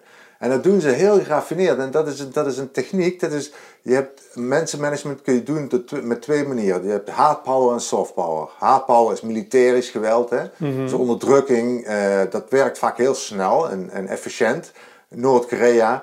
Maar het is heel duur. Want je moet hekken bouwen, je moet tanks kopen, je moet vliegtuigen, je bommen en granaten. Dat is, best duur. De meest goedkope variant van mensenmanagement is soft power. En dan heb je het over psychologische eh, management van mensen. Dus je gaat mensen cognitief, zeg maar, uh, ja, feitelijk manipuleren, zo kun je het wel zeggen. Dat gebeurt uit een heel goed principe, hè? dus je mag het eigenlijk niet manipuleren noemen. Maar, en als ik een heel extreem voorbeeld mag zeggen, hoe dat, dat dan in werking gaat, is van: ik ben een arts en ik, jij bent mijn patiënt. Ik zeg, Michiel, ik heb uh, slecht nieuws, over een jaar ga je dood. Je hebt een ziekte, dat is echt verschrikkelijk. Over een jaar ga je dood.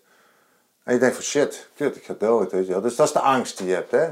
En dat, die angst die moet even inwortelen. Dus een half jaar later, ik als arts, ja, we hebben nog maar bevestigd in het radboud ook. is echt bevestigd, je gaat dood. Over een half jaar. En dan zit de angst zo diep bij jou dat je alles doet om weer terug te gaan naar het normaal. En dan kom ik als arts terug, een week voordat je doodgaat, dood zou gaan. Ah, Michael, ik heb goed nieuws. Uh, er is een nieuwe techniek. Je blijft leven, maar ik, heb, ik, ik moet jouw been wel amputeren. Dat doe je. Want je angst is zo groot en de drang om weer terug te komen naar die vrijheid is ook zo groot dat je je been laat amputeren. Maar je hebt je nooit de vraag gesteld of had die arts in het begin eigenlijk al mijn been gewoon nodig? Ja. En heeft hij dit narratief gebruikt om dat been te krijgen. Ja, ja, ja. Het gebeurt niet in de normale wereld, maar het is wel dezelfde gedachte. hoe mensen uh... cognitief gestuurd kunnen worden tot zelfs een been te laten amputeren om terug te gaan naar die vrijheid. Maar ja. je gaat niet terug naar die vrijheid, je hebt je been verloren. Zo moet je het zien. Ja, ja, ja. Ik heb, uh, ik heb ooit eens met een kinderjuf gepraat en die zei dat ze hoe zij, hoe zij aan de schoonmaakmoeders kwam, dan zei ze eerst op de vergadering van we hebben iemand nodig voor het schoolreisje. En dat is dan drie dagen mee met al die krijzende pubers. En dan zijn al die moeders van, kijken ze elkaar aan, weet je wel. En dan, en dan, uh, en dan zegt ze, geef niet, kom nog wel op. Um, verder zoek ik voor donderdag nog drie moeders die helpen met de, het, het, schoonmaken van het schoolgebouw. En dan krijg je meteen al die vingers, zeg maar. En dan, het doel is gewoon dat schoonmaken. En uh, dat, kon, dat wordt aangekondigd, dat is eigenlijk hetzelfde, dezelfde logica als dat, als dat been eigenlijk, hè? Ja, ja maar zo, dat, is, dat is een heel krachtig iets, omdat, weet je wat het mooie is, of het complexe eraan is, dat we denken allemaal in vrijheden, maar we, la we zijn eigenlijk gegijzeld door angst. En dus we willen heel veel risico hebben. Hè? En met, met risicobeperking heb je referentiekaders nodig om, om die risico's te kunnen demperen. Maar het, uh, en uiteindelijk krijgen we dus vrijheid, of nee, we krijgen zekerheid en veiligheid terug van de overheid, want dat doen ze, hè? dat bieden ze ons ook. Uh, maar daarvoor moeten we vrijheden afgeven. Want vrijheid en zekerheid zijn twee antoniemen van elkaar. Een bos is één grote chaos. Het is ook gevaarlijk, potentieel gevaarlijk, een bos. Hè? Een wild, echt een, een oerbos hebben we in Europa niet meer, maar er gebeurt veel in een bos wat heel veel risico's kent voor dieren om erin te kunnen leven. En als we mensen in het bos zouden leven, dan zouden we ook bepaalde risico's moeten accepteren. Weet je wel? Ja. Op het moment dat je die risico's gaat vermijden, dan ga je zeg maar het, het, de chaos weghalen ook. Ja, ik heb, dus- ooit, ik heb ooit gehoord, ik weet niet, ik, ik kan, die kan ik mooi toetsen aan jou. Dat vond ik een heel mooi verhaal. Um, dat wij, wij, hebben, wij, hebben altijd, wij krijgen altijd, um, dus, dus je hebt het idee van de jager-verzamelaars, die dus ook in de, in de bossen en de oerwouden leefden, eh, onder andere. En daarna krijg je dus de agricultuur. En we hebben het idee dat is dus een beetje zo, die, in Disney, we denken een beetje in Disney-clichés. Dan zie je ja. Pocahontas met wapperende haren, bij een ondergaande zon rennen over de steppen of de savanne, weet je. Dat is hoe wij dan de jungle zien, hè? alsof dat een soort van overal en nergens nomadisch bestaan is. Maar het schijnt dus dat dus mensen die in een, echt zo hebben geleefd, een heel kleine actieradius hadden een hele leven. Dat ze een hele leven eigenlijk op maar één enkele kilometers, vierkante kilometers jungle geleefd hebben. En maar daar wel alles kenden. Dus Ja. om te kunnen leven in die gevaarlijke situatie. Ja. Terwijl de, dus de grap is dat we van, van agricultuur hebben het idee van een boerderij op één plek. Dat is heel erg stabiel en vast en één ding. Terwijl die agricultuur juist ook op, de, op den duur grond uitput. Dus, Ja. dus je moet zorgen dat het zich gaat verspreiden. En daar is dus een heel grote... eh, heeft heel veel beweging plaatsgevonden. Dat idee heeft zich ook over de hele planeet verspreid. Dus dat is veel meer eh, nomadisch. Ja, En dat is dus eigenlijk zit in ons hoofd precies andersom, als een soort karikatuur. ja. Dat ja, ik ja. ook heel grappig, omdat het aansluit bij wat je zegt. Van, eh, Exact, ja. En hoe onze perceptie van wat wilde natuur is, zo anders is dan ja, wat we denken. Ja, het, het is, het is, eh, je moet het accepteren dat je kind kan worden opgevreten door een bruine beer. Weet je wel? Eh, en dat risico moet je ergens ook toelaten om de natuur nog de natuur te laten. Maar Ja. dat willen we niet en dat snap ik allemaal. Dus we gaan het reguleren. En dat is, Dus als we Dus zeggen we- we willen klimaatverandering aanpakken, dan willen we eigenlijk een situatie dat we een soort veilige schijnnatuur creëren over de hele planeet. ja, Die eigenlijk niet meer de natuur is, maar Ja. ons wel de illusie geeft dat we in een veilige, op een veilige planeet leven. En dat is eigenlijk bijna het omgekeerde van wat vrije natuur is. ja, en wat wij als mensen ook zijn. We zijn vrij, vrije mensen ook. Vrij, we, denken, we willen ook vrijheid hebben. Daar streven we naartoe. Dat is het ultieme doel in het leven. Om zo vrij mogelijk te kunnen leven. Maar dat, dat is een schijnwerkelijkheid inderdaad. Ehm, want het leven is chaos. Dat is, dat, daar kom ik altijd weer bij terug. En, het baseert zich op die grote holistische puzzel hoe het er op dat moment is. En je past je aan. Je kunt niet vechten tegen, tegen, die, tegen dat holistische structuur, want dat is zo groot. En het bos is weer een goed voorbeeld van. Je hebt eerst een. Nou, het bos, je hebt, ehm, als ik terug ga naar de. of ik helemaal doorga naar de mens, is. Je hebt eerst een soort klimaat. Maakt niet uit wat voor klimaat. Woestijn of jungle of dit waar we hier zitten.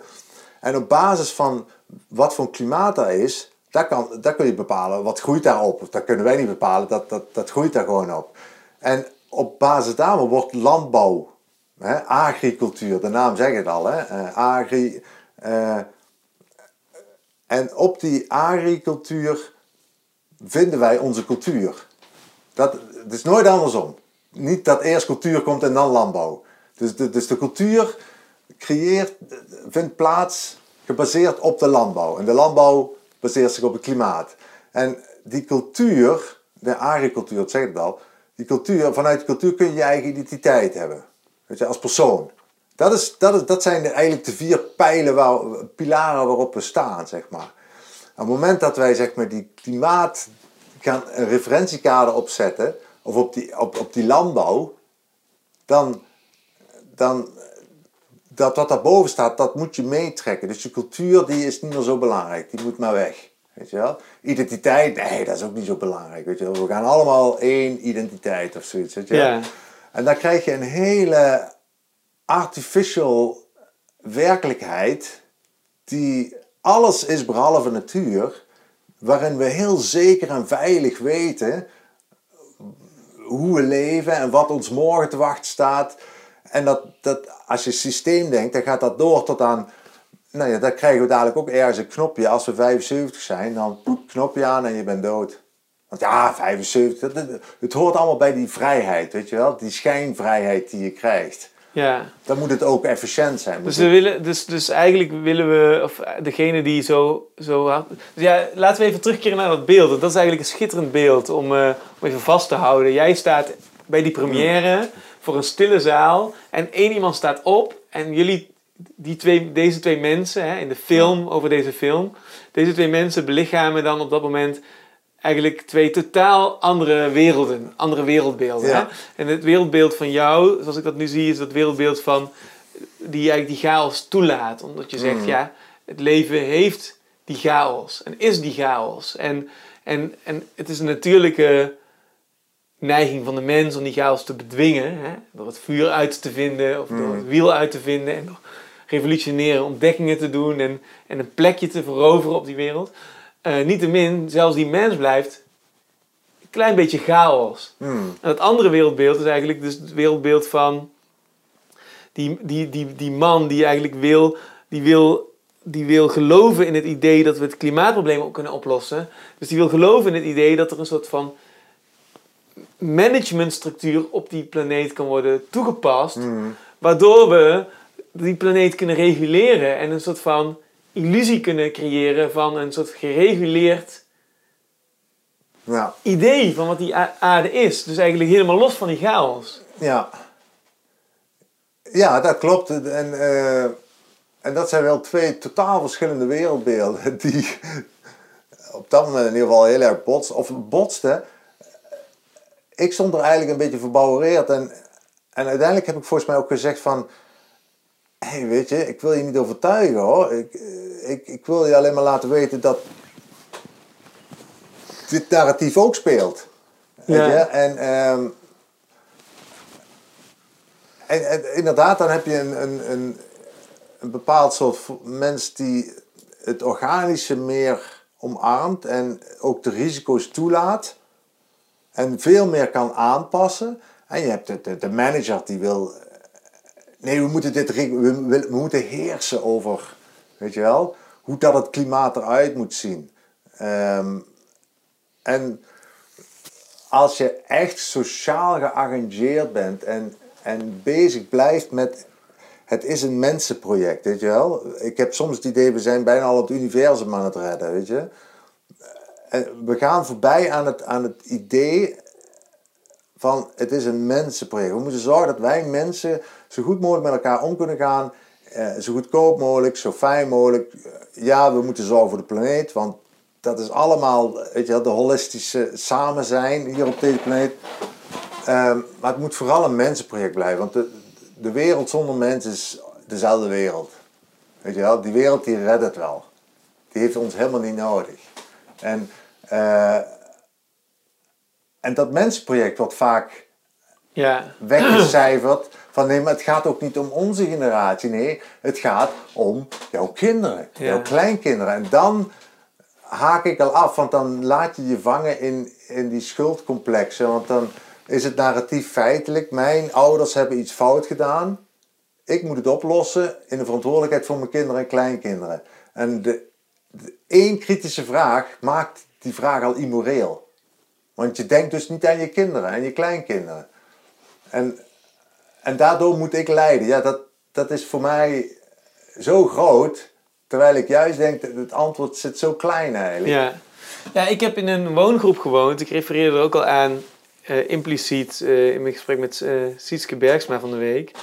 Ik heb in een woongroep gewoond en dat, zat, dat, dat was met een radicale milieuactivist. En eigenlijk activist op allerlei vlak. En het was een man, ja, volgens mij, volgens mij nou, ik zal, ik, zal, ik zal niet te onaardig over hem praten. Maar in ieder geval, hij was zo ontzettend, zat hij vast in die manier van denken, dat hij eigenlijk die hele woongroep terroriseerde. Ja. Maar echt op het absurde af. Ze hadden al twee jaar lang oorlog met twee woongroepen over überhaupt of er centrale verwarming in die kamers mocht. Het was ijskoud in dat huis.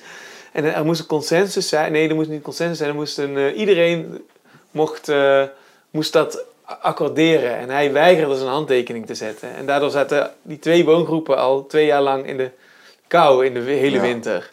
En iedereen was woest op die man. Ja. En hij bleef volhouden. Ja. En het was zo'n heldere illustratie van wat er heel vaak misgaat. Dat mensen dus eigenlijk vanuit een verheven idealen, vanuit, dus hij zit dan waarschijnlijk in het verhaal, de wereld moet worden gered. Ja. En hij kan het dus niet eh, voor elkaar krijgen om in, in die twee jaar ehm, gezonde relaties te onderhouden met tien andere mensen. En die Dat mensen die conflict, haten ja. hem, haten, haten, haten hem.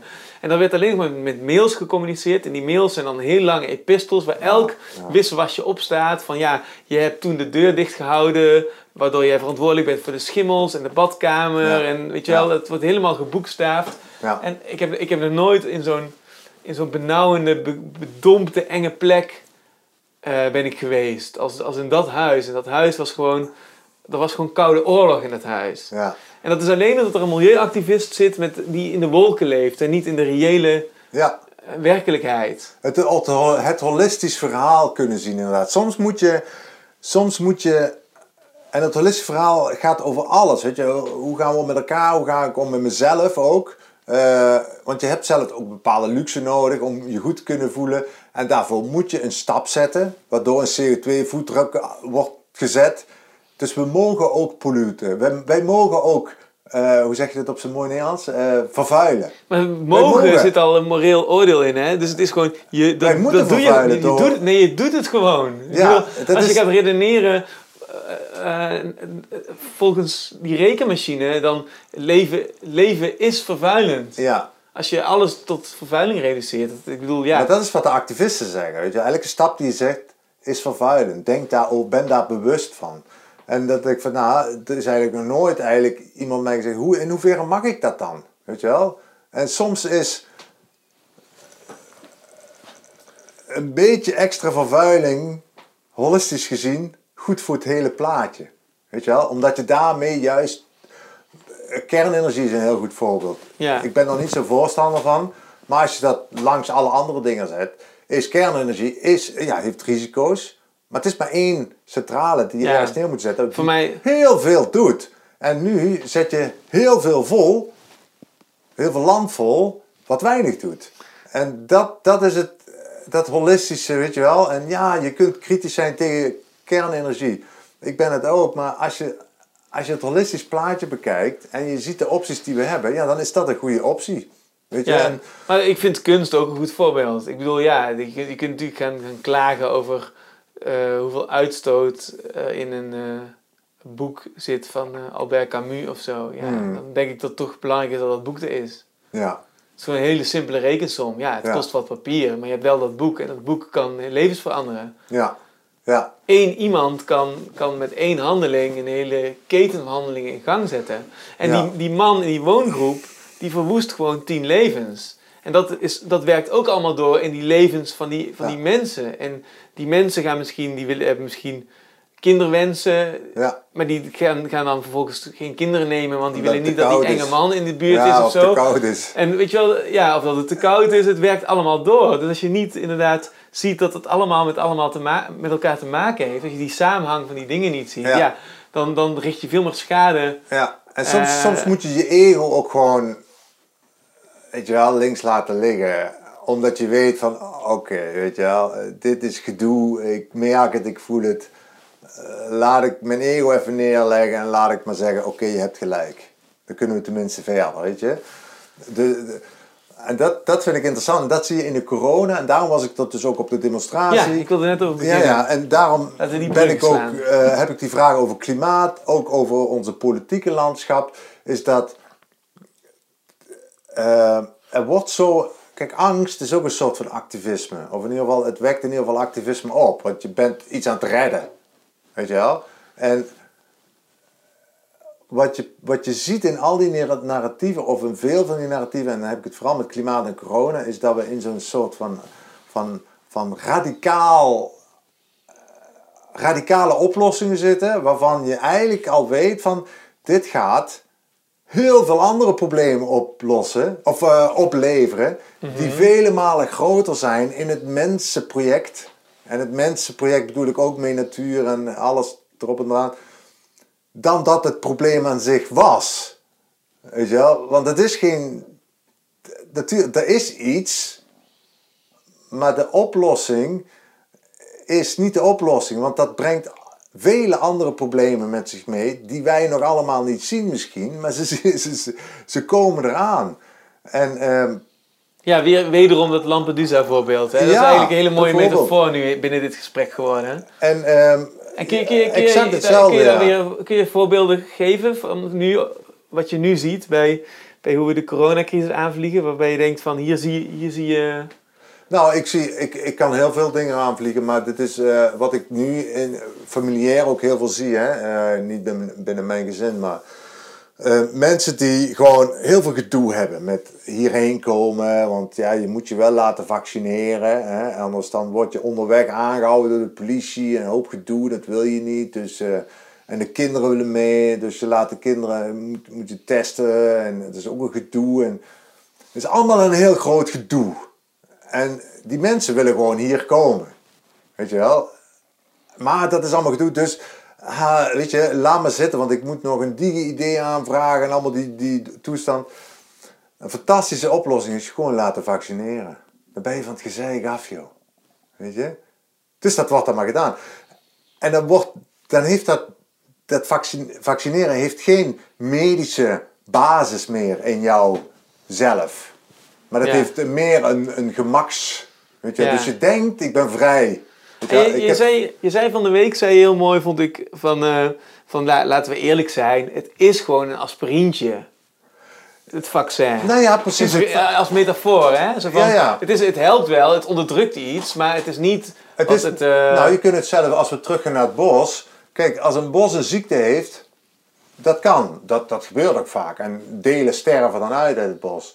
Maar daarvoor komt er wel wat anders terug. Weet je wel, als er iets gestorven als je er niks aan doet. Dus het komt altijd tot terug. Ehm, maar je kunt ook zeggen van, hé, hey, dit bos gaat hier afsterven. En misschien heb je gelijk. Het hoort bij de natuur, maar oké, dat stukje wil ik gewoon niet laten afsterven. Dus ik ga het reguleren met pesticiden. En zo kun je uh, iets verhinderen. Maar daardoor, dat, heet, dat, dat kleine stukje pesticiden wat je gebruikt, heeft effect op dat hele schimmelsysteem, wat al die bomen met elkaar voedt. Dus je, je hebt een heel groot effect, duw je op het hele bos door zo'n heel klein beetje te redden. En ja, misschien heb je dat beetje dan gered, maar daardoor zijn er heel veel andere varianten ontstaan in het bos, omdat je die chemicaliën hebt gebruikt. En het bos is gewoon niet meer het bos. En als je kijkt naar het, naar het virus uh, corona, of, of naar klimaat, of wat dan ook, maakt niet uit. Het doen we eigenlijk exact hetzelfde. Of als jij hoofdpijn hebt, neem je paracetamol. Maar is dat de oplossing? Nee, je, ja, je hebt even geen koppijn meer, dus het probleem is opgelost. Maar doordat jij die paracetamol in je lichaam hebt, je, je moet niet weten wat wat met je darmen doet. Wat je darmen moeten vechten tegen, die, tegen wat er allemaal in een paracetamol zit. En uiteindelijk krijg je darmproblemen als je daaraan gewend raakt aan die paracetamol. Dus je laat je, je, je, je breekt jouw eigen immuunsysteem af uh, door eigenlijk heel snel iets, iets te fixen. En daar zijn we zo goed in. in uh, weet je wel, door één iets te fixen krijgen we een ander probleem. En dat moet dan ook weer gefixt worden. En ja, dat zijn goede verdienmodellen. Maar het heeft, heeft niks meer te maken met datgene waar we het eigenlijk over hebben. En zo is zo'n vaccinatie, uh, wat dat eigenlijk doet met je lichaam, is gewoon, het onderdrukt iets.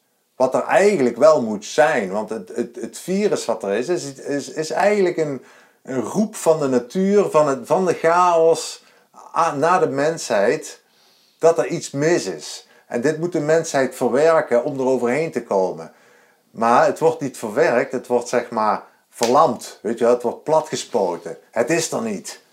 Weet je, die spuit gaat erin, maar doordat die spuit erin gaat, kom je weer een hele andere problemen. En die problemen, ik kan het je nu voorspellen binnen nu en twee jaar.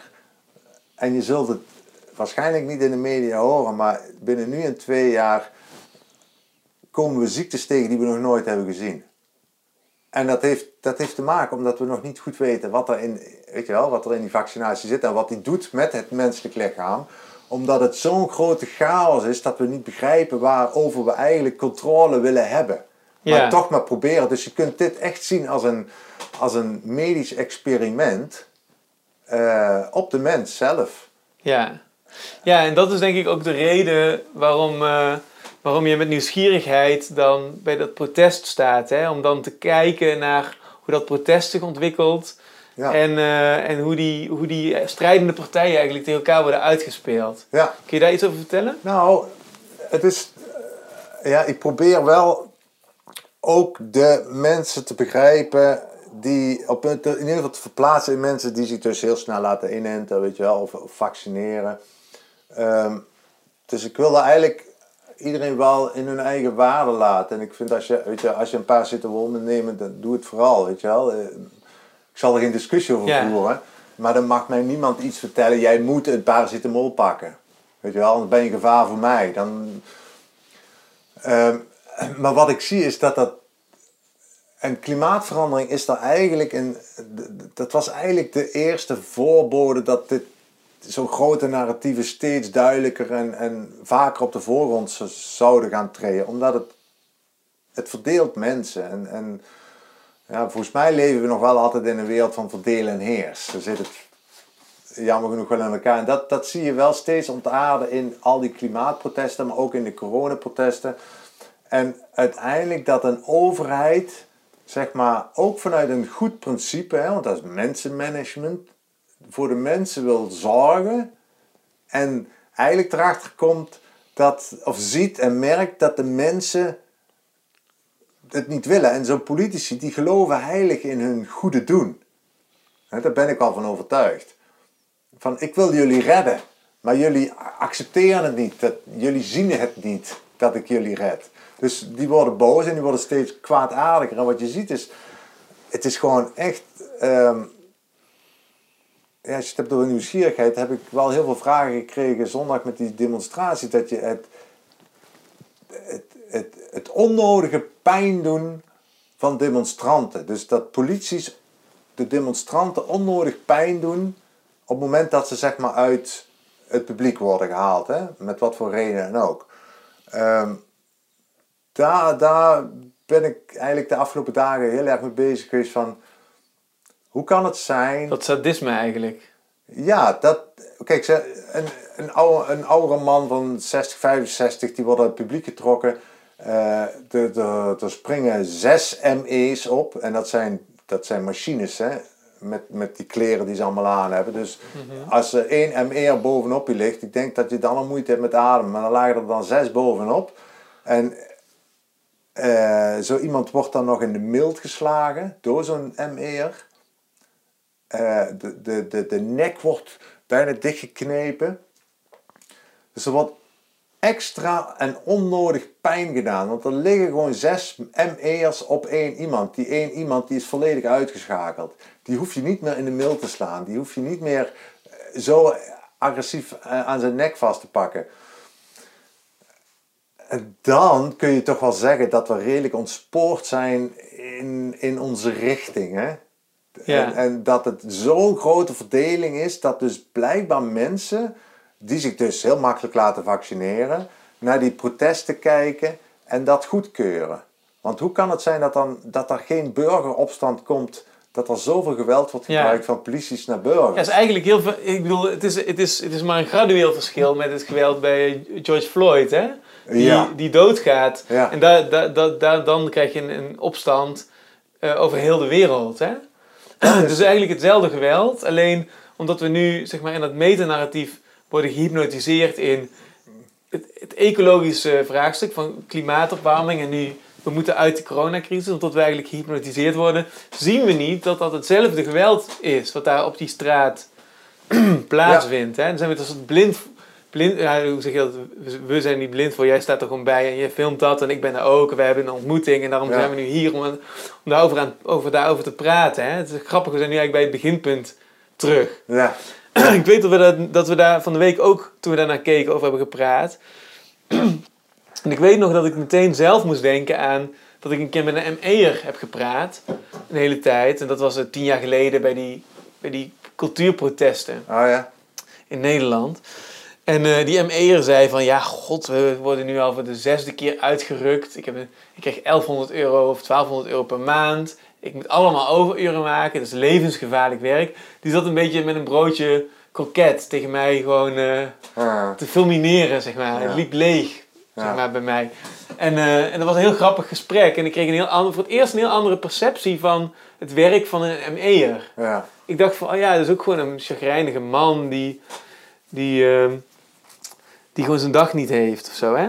En van de week, toen ik bij dat protest stond, toen zag ik dus al die... Want ik heb, ik heb al eerder deze week de politie zien uitrukken. Dat was in de Hazenheide. Dat was na de Gay Pride. In de Gay Pride... Um, aan het einde van de Gay Pride ging iedereen in de Hazenheide feesten. En daar werden installaties neergezet. Er werd harde muziek gedraaid. En iedereen stond te dansen in, in, in de bossen, zeg maar. Hè? En op een gegeven moment komen daar 400, 500 politieagenten binnen. En die kwamen het hele bos leeg en het feestje is opgedoekt. Maar die agenten hebben ook hebben, hebben niet iets hards. Die hebben iets zachts. Die, die stralen allemaal uit van... Oké, in Berlijn is er een kat-en-muisspel gaande met de politie. En uh, met feestvierders. En we hebben dat geaccepteerd als een cyclus van de stad. Hmm. Dus ze komen niet boos feestvirus oppakken of laat je ID zien. Dat konden ze ook doen, hè? Ja. Zaklampen, wie ben jij? Kom mee, drie mensen wel mee naar het bureau, weet je wel. Nee, het was gewoon een, een werktuigelijke uitvoering van het protocol.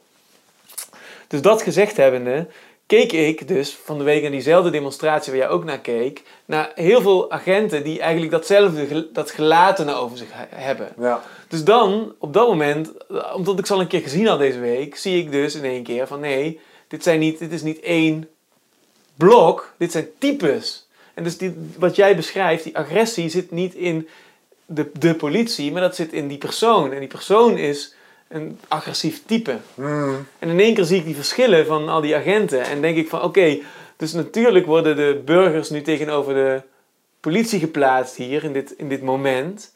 En dat geweld wat je ziet is omdat zo'n situatie ruimte laat aan allerlei mensentypen om, om, om in die cultuur te gedijen. En, je- en in één keer krijg je zo'n agressieve uitbarsting. En zo, zo, zo heb ik naar dat moment gekeken. Ja, ja, inderdaad. Ik, ik vind dat, wat, wat je net ook zei, die cognitieve dissonantie eigenlijk, van mensen die het dan blijkbaar goedkeuren dat zo iemand onnodig hard wordt aangepakt. Dat wordt dus geaccepteerd door de mensen die zich laten vaccineren. Hè? Omdat Ja. die gevoed zijn met de angst dat, wij, dat, dat mensen die zich niet laten vaccineren geen verantwoordelijkheid hebben voor jouw kind Ja, en voor jouw kleinkinderen. ja, ja, ja, precies. Dus, Dus daar zit die agressie het, in. Het, het wordt dan heel erg. Hè, het kan nog harder, weet je wel. Het zijn gewoon boeven bijna. En je bent blij als je dat ziet als burger.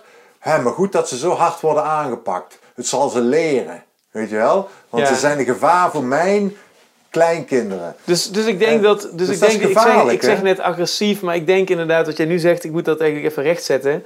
Ik denk dat iemand die dat doet, die dus zo hardhandig iemand aanpakt, die stopt daar ook een beetje van zichzelf in. Die stopt Ja. daar ook een beetje een soort element van self-righteousness in. Van Ja. kijk, ik pak jou hard aan, daarmee laat ik, geef ik jou en de mensen hieromheen een signaal dat het dus klaar is met mensen die ontkennen dat we in een probleem zitten, dat Ja. worden opgelost. En die agressie zit in die daad. Knaats tegen die mild. Zo. Ja, Ja, nee, dat zal je leren. Er zit een boodschap in. Er zit een soort van ideologische... het is, ziet mensen het- worden blind achter de ogen, zeg maar. Ja, je ziet het ook in de ogen. Van, ik, ik bekijk veel beelden terug. Hè. Vooral als ik, als ik dan aan het monteren ben. Dan, ik film polities close-up of in, in, in groep, eh, weet je wel. En ik, ik, ik zie die momenten terug. En ik zie die ogen van die mensen. En ik zie daar gewoon een totale... ehm, ja, ze, ze zijn geen mens gewoon. Ze zijn geen... Weet je, ik zie geen mensen staan. En als ik iets volgens mij heb geleerd is wel dat ik een bepaalde mensenkennis heb. Weet je wel? Dat ik voor mensen sta en eigenlijk best wel snel kan zien van... eh, Oké, je bent je staat echt op de aarde, weet je wel. Je bent, eh, je bent er gewoon. eh. maar deze mensen, het zijn machines geworden. Ik, ik ben me zelfs aan het bedenken van... Die mensen moeten onder druk staan om dat te kunnen doen. Eigenlijk, bijna. Want dit is niet menselijk wat er gebeurt. Het zijn geen mensen meer. In mijn, eh, in mijn optiek. En... En dat, kan, dat hoeft geen drugs te zijn, maar het kan ook gevoed, gevoed zijn natuurlijk. Hè? Waar we het over, de hele tijd over hebben gehad. Over die, die angst, de verantwoordelijkheid. En we zijn er goed, slecht. En jij bent, dat is slecht. Want ze zijn een gevaar voor onze samenleving. Ja. Dus ze moeten verbannen worden uit, uit de samenleving. En mensen accepteren dat als ik daar met flink geweld... En dat wordt ook weer ge, geïnstrumentaliseerd of gebruikt eigenlijk door degene die daar weer belangen bij hebben. ja. Weet je? Dus het, wordt, eh, het is, het is ja, geïnstitutionaliseerde domheid is het eigenlijk. eh. En dat- het, is, het is eigenlijk inderdaad... Kijk, wat je zegt over een aspirintje eh, bij hoofdpijn... Dat is gewoon... Ik, als ik hoofdpijn heb, dan gebruik ik een aspirintje. En, ehm, en, en, en dat doe ik inderdaad redelijk onbezonnen. ja, En dat is iets wat gewoon, ja, wat ik, wat ik, wat ik eigenlijk als een soort gewoonte heb geleerd of zo. Hè? Ja, Het is helemaal niet iets waar ik, me, waar ik me echt in heb verdiept. Ik heb echt geen research gepleegd Nee. naar, hoe, weet je wel, ik heb gewoon ooit geleerd dat dat kun je, dat kun je gewoon makkelijk doen. ja, Of zo. En jij zegt eigenlijk van ja, dat is prima. Maar zodra je mij gaat opleggen dat ik een aspirintje moet nemen, elke Ja. keer als ik dat voel, dan ga ik wel zeggen van Ja. luister eens, we kunnen ook het gesprek hebben van hoe dat in elkaar zit. En Ja. als, je dit, als we dit voorbeeld uit gaan pakken, dan kom je er eigenlijk achter dat je iets onderdrukt. Als je iets onderdrukt, dan doe je dat omdat je natuurlijk angst hebt of bang bent voor iets. Hè? Want we, leven, we gaan om met chaos. Die chaos is moeilijk, dat is moeilijk om dat te accepteren. Eh, maar je moet wel weten dat, dat, dat, die, dat chaos management, als je naar bossen kijkt bijvoorbeeld, Ja. of schimmelpatronen, dan, dan zie je eigenlijk dat, dat lichamen best wel daarop lijken. En dat we daar Ja. best wel mee kunnen dealen. Ja. Dus als je ook maar een beetje een gezond lichaam hebt, dan, dan valt er iets voor te zeggen om even gewoon die corona aan te vliegen met dat gezonde lichaam. Ja. Om te kijken, wat doet dat met mijn lichaam? En dan gaat het lichaam aan de slag. En dan, hoe dat aan de slag gaat, die natuurlijke processen zorgen eigenlijk al voor heel veel elementen die we nodig hebben voor een oplossing die toekomstbestendig is. Ja. Dus als jij mij nu gaat zeggen in de coronacrisis van neem je aspirintje, neem dat vaccin, kan ik wel doen. Maar daarmee onderdruk ik iets, terwijl ik veel liever dat, eh, dat bredere, die bredere bedding van dat bredere complexe debat zou, Ja. zou voeren. En dat is eigenlijk volgens mij. Daarmee geef je voor mijn gevoel taal aan heel veel mensen die ik nu om me heen zie, die eigenlijk onmachtig zijn en iets voelen van. Ah, er klopt iets niet, want Ja, ik heb, sta ja. zo in het leven en, ik word- En- dit wordt mij opgelegd. Nou ja. En daar, dat is volgens mij iets wat nu heel erg veel eh, gebeurt. En daarom is het zo interessant eigenlijk wat van de week gebeurde. En, en eigenlijk hoe, hoe, ja, hoe jij daar naar kijkt. Als je eigenlijk Mm. eh, dat vergelijkt met hoe dat bijvoorbeeld in de bossen gaat. Hmm. Als, je, als we het hebben over die aspirine en eh, als we maar terug gaan naar klimaatverandering eventjes. Wat is het grootste probleem met klimaatverandering? Ik kan er heel makkelijk een oplossing namelijk voor verzinnen. Wat niet gebruikt en wat, wat je Ja. ziet van, dit is het paracetamol voorbeeld. Ehm, we weten 60% van de arable, de, de, de, agrarische gronden in de wereld is verzadigd. Daar kunnen we niks meer op doen. Monocultuur, dat hebben we kapot ge... eh, hoe zeg je dat, met chemicaliën. en- Ja, daar hebben we de paracetamol aangegeven. ja, intensieve landbouw. Daar hebben we heel veel paracetamol opgezet. Het is monocultuur geworden, het is woestijn geworden. Dus we, zijn, we hebben het verwoestijnd. Dus dat is het grootste probleem. Want CO2 eh, wordt geabsorbeerd door de, door de grond. Als de grond gezond is, trekt dat CO2 in. Het slaat CO2 op. En het heeft die cy- cyclus of, of, of die natuur, hè, die, die klimatologische cyclus, houdt het in stand. Gezonde bodem. 60% is dus, doet niet meer mee in de wereld. Dus denk ik van, hé, hey, dat, is een, dat is dus een gewin. Als we dat fixen, die 60%, hè, wat, wat volgens mij heel makkelijk kan, want je kunt heel gemakkelijk woestijngrond weer omzetten naar eh, vruchtbare grond. Ja, dat duurt klopt. helemaal niet zo lang. Ja, En 10, eh, 20 jaar of zo. ja, nog, nog korter zelfs. Ehm, ik ben ooit in, in, Dus- in, eh, in, in, een, eh, in, een, in, in, eh, hoe zeg je dat? In India was ik in Auroville. Eh, Ja. Dat is een soort van utopische eh, woongemeenschap. En daar was, daar was een, een project gaande waar ze dat eigenlijk letterlijk deden. Ja. Toen heb ik het gezien. Dat ze Ja. zeiden van 15 jaar geleden was, kon er helemaal niks met deze grond. Ja. En inmiddels hebben ze een bos teruggekregen. En dat heeft te maken met watermanagement. En daar kunnen overigens grappig genoeg Nederlanders enorm goed bij helpen. Want Nederlanders weten alles van watermanagement. ja. En als je, als je dan bedenkt, oké, dat, dus dat is klimatologisch een issue, die verzadigde grond. Dat weet Brussel ook. ja. Maar wat doet Brussel? Die subsidiëren biomassa en eh, eh, windmolens. En ik denk, het hele klimaatprobleem heeft daarmee te maken. Of een klimaatprobleem, als je, als je gelooft in een klimaatprobleem. Ik denk dat er een klimatologische verstoring is. Dat is, dat is een feit volgens mij. En dat komt door, die, door het verkeerd omgaan met landbouwgronden. eh, die ook gesubsidieerd worden door de overheid. Dus, dus de boer is, is een ondernemer. Dus dat is een heel innovatief persoon die in alle situaties kan overleven. Maar het moet wel de ruimte krijgen. De boer moet de chaos krijgen. Edison zou nooit de lamp hebben uitgevonden als die vol in de structuren zat. Die had chaos nodig. En van daaruit is er iets unieks ontstaan. Weet je, dat, dat komt niet door formatjes. En zo moet je de boer eigenlijk ook met rust laten, maar je moet hem vooral de verantwoordelijkheid meegeven. Maar die krijgt hij niet omdat hij vastzit aan die schulden. Weet je wel? Hij zit vast aan de banken. Hij zit vast in die geïnstitu- geïnstitutionaliseerde domheid, zeg maar. En ehm, als je denkt, oké, klimaatverandering, 60% van de grond doet niet meer mee. Is belangrijk als we CO2 een probleem vinden, hè? wat Brussel vindt. Dan zou je naar de boeren moeten gaan en zeggen, oké boeren, jullie grond is gewoon echt fucked up. We moeten dat weer terugzetten. Eh, we gaan het zo doen. Jij hebt de verantwoordelijkheid. Brussel heeft geen regels. Maar we meten als enige meten we wel elk kwartaal jouw grond. En des te gezonder jouw grond, des te minder belasting betaal je. Ik durf 100% te zeggen dat het binnen twee jaar is opgelost. Alles. Maar waarom doen we dat niet? Omdat we de boer geen verantwoordelijkheid geven. omdat hij in het gereel moet blijven. Omdat dat juist het verdienmodel is. Ja, omdat, volgens mij is het, is het nog simpeler. Omdat we leven met een papieren idee in ons hoofd. Ja, die referentiekaart, ja, ja. We leven met een, met een tekeningetje in ons hoofd. En dat, dat tekeningetje staat een planeet die we kennen van onze stickerboekjes toen we vijf waren. Ja, en dan kunnen we paracetamol opzetten dat, of een idee, doen. Dat idee bestaat pas sinds de jaren zeventig. En dat idee is een soort droompje. En dat willen we... En, dat, en, en, en mensen zien niet dat zonder de mens dat droompje niet bestaat. En als die mens weg zou zijn, dan zou gewoon die planeet precies die droom zijn. Namelijk gewoon een mooie, rijke, wilde planeet. Ja, ja. En, en, en daarom zit je eigenlijk in die, altijd in die filosofische, existentiële verwarring. Omdat je jezelf niet ziet als onderdeel van die natuur. Ja, ja, en dat is, dat is het probleem, de ontkoppeling van de mens met de natuur. Dat is wat er nu een beetje aan de gang is. En als je kijkt... En dan heb je een aspirintje nodig, want dan krijg je hoofdpijn van. Ja, ja, ja. en dat is het mooie, want dan, dan laat je de natuur niet meer zijn werk doen. En als je, als je toch kijkt, vroeger bij de... We zitten nu in een tijd dat er heel veel bosbranden zijn.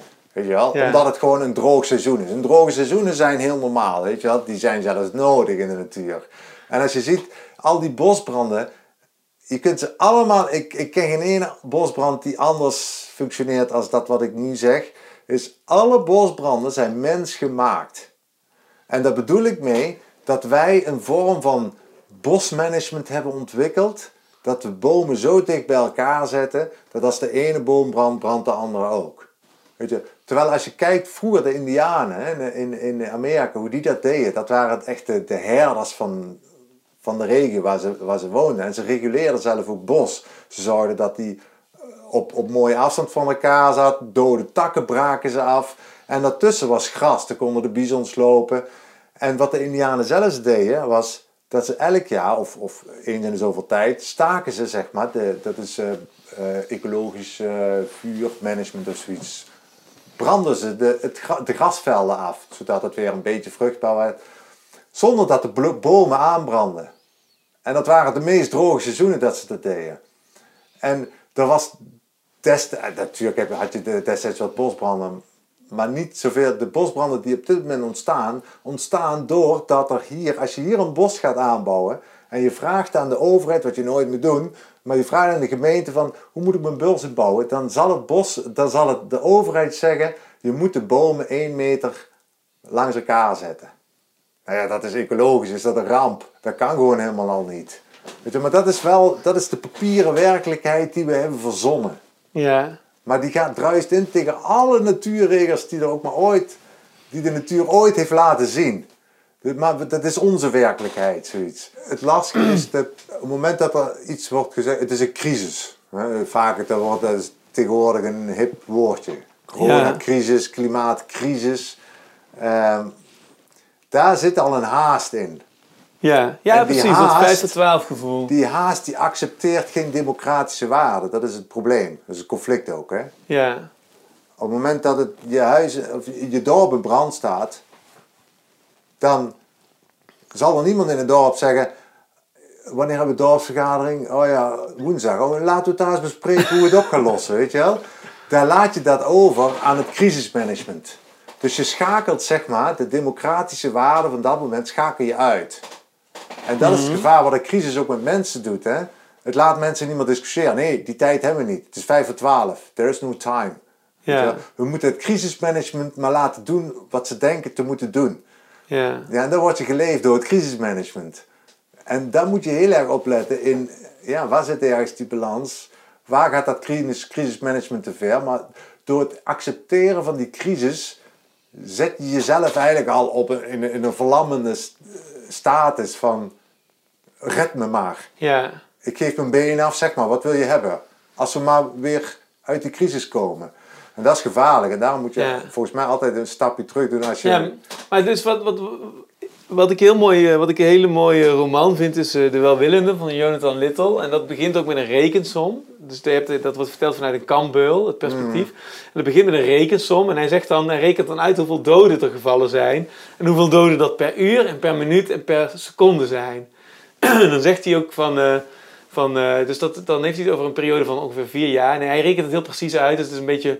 Ja. Ik, ik heb dat citaat nu niet paraat, maar niettemin, dan laten we zeggen dat het vier jaar is. En dan zegt hij dat, is, dat komt dan neer op ehm één dode per, per, eh, per eh, 13 seconden of zo. Ja. En dan eh, ehm, voor elke minuut van elk uur, van elke seconde, van elke, van, over een periode van vier jaar, drie maanden en één minuut. Dat is dan een literaire grapje. Ja. En, dan, en dan zegt hij op een gegeven moment van... En, en, en, eh, en wie, nou, wie nou kinderachtig doet over die ene, die ene minuut... Die moet zich voorstellen dat 13 personen uit jouw omgeving in één minuut allemaal om het leven worden gebracht. En dan begrijp je de impact van die, van die wereldoorlog. Hè? En die rekensom, als je dat ziet, hoe, die koude wiskunde, van hoeveel doden er zijn gevallen in de Tweede Wereldoorlog. Als je dat laat indalen, dat besef, dat er dus elke minuut, elke seconde, elk moment zo pam, pam, pam, pam, pam. Doden, doden, doden. Als een soort metronoom bijna. Hè? Als je dat laat indalen, dan begrijp je dat die mensen die in die, in die, in die vier jaar hebben gezeten, ook vier jaar lang, die kunnen vanuit de... We hebben nu ook twee uur, hè? Dat is niet vier jaar met twee uur.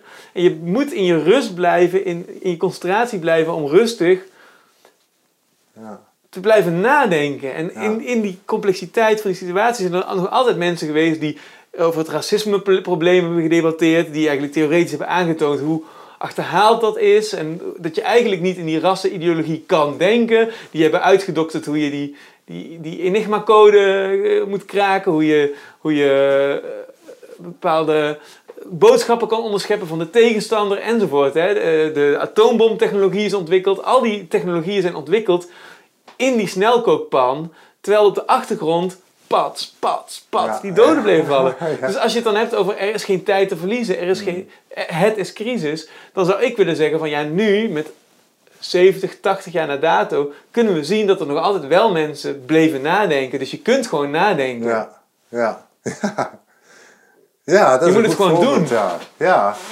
En, en angst is altijd een hele slechte raadgever ook. Altijd. En het, het zet mensen ook in... eh, in, in het laat mensen rennen en dat is nooit goed. Weet je. Dan denk je niet meer. Dan ben je al... Je moet gewoon alle vragen stellen voordat je, voordat je de oplossing zegt. Van, ik heb de oplossing, moet je wel weten wat is, wat is de crisis. En je, moet je, je kunt je toch niet voorstellen dat degene die dus uiteindelijk voor die atoombomtechnologie heeft gezorgd, die uiteindelijk een eind heeft betekend voor de Ja, Tweede Wereldoorlog, ja, als, als eh, hoe gruwelijk die, die, die bom ook is geweest, je kunt je toch niet voorstellen dat diegene zich onder druk heeft laten zetten door dat argument. Van, Nee. van ja, maar het is vijf voor twaalf. Ja. Stop met denken. ja. Druk op die knop. Neem gewoon het vaccin. Ja, precies. Weet je wel, van ja, dat, dan denk je van oké, ja. Ja, en alle, je ziet het gewoon, alle dingen die zijn ontworpen, uitgevonden, die echt, echt van fundamentele waarde zijn allemaal gebeurd door mensen die, die chaos hebben laten komen in hun leven, die uit de, uit de basis hebben kunnen denken van, het, van angst, of, die, die hebben dan. ehm, ja, en, en die vooral buiten de, de formats geleefd hebben. Van consensus, van whatever. Die, een goed voorbeeld is de, de beste kaarsenmakers in de wereld. Zouden nooit, zijn never nooit op het idee gekomen om elektrisch licht te gaan uitvinden. Dat komt nooit van die mensen. Het komt altijd van een hele andere hoek. Weet je wel? Mensen die daar helemaal niet mee bezig zijn. Ik, misschien een beetje een, een dwaalspoor, maar het, is wel, het tekent wel de. de er wordt zo heel veel met klimaat, met corona, weet je wel. Virologen, die mogen wat zeggen. Ja, Maar andere mensen niet. Want je bent geen expert.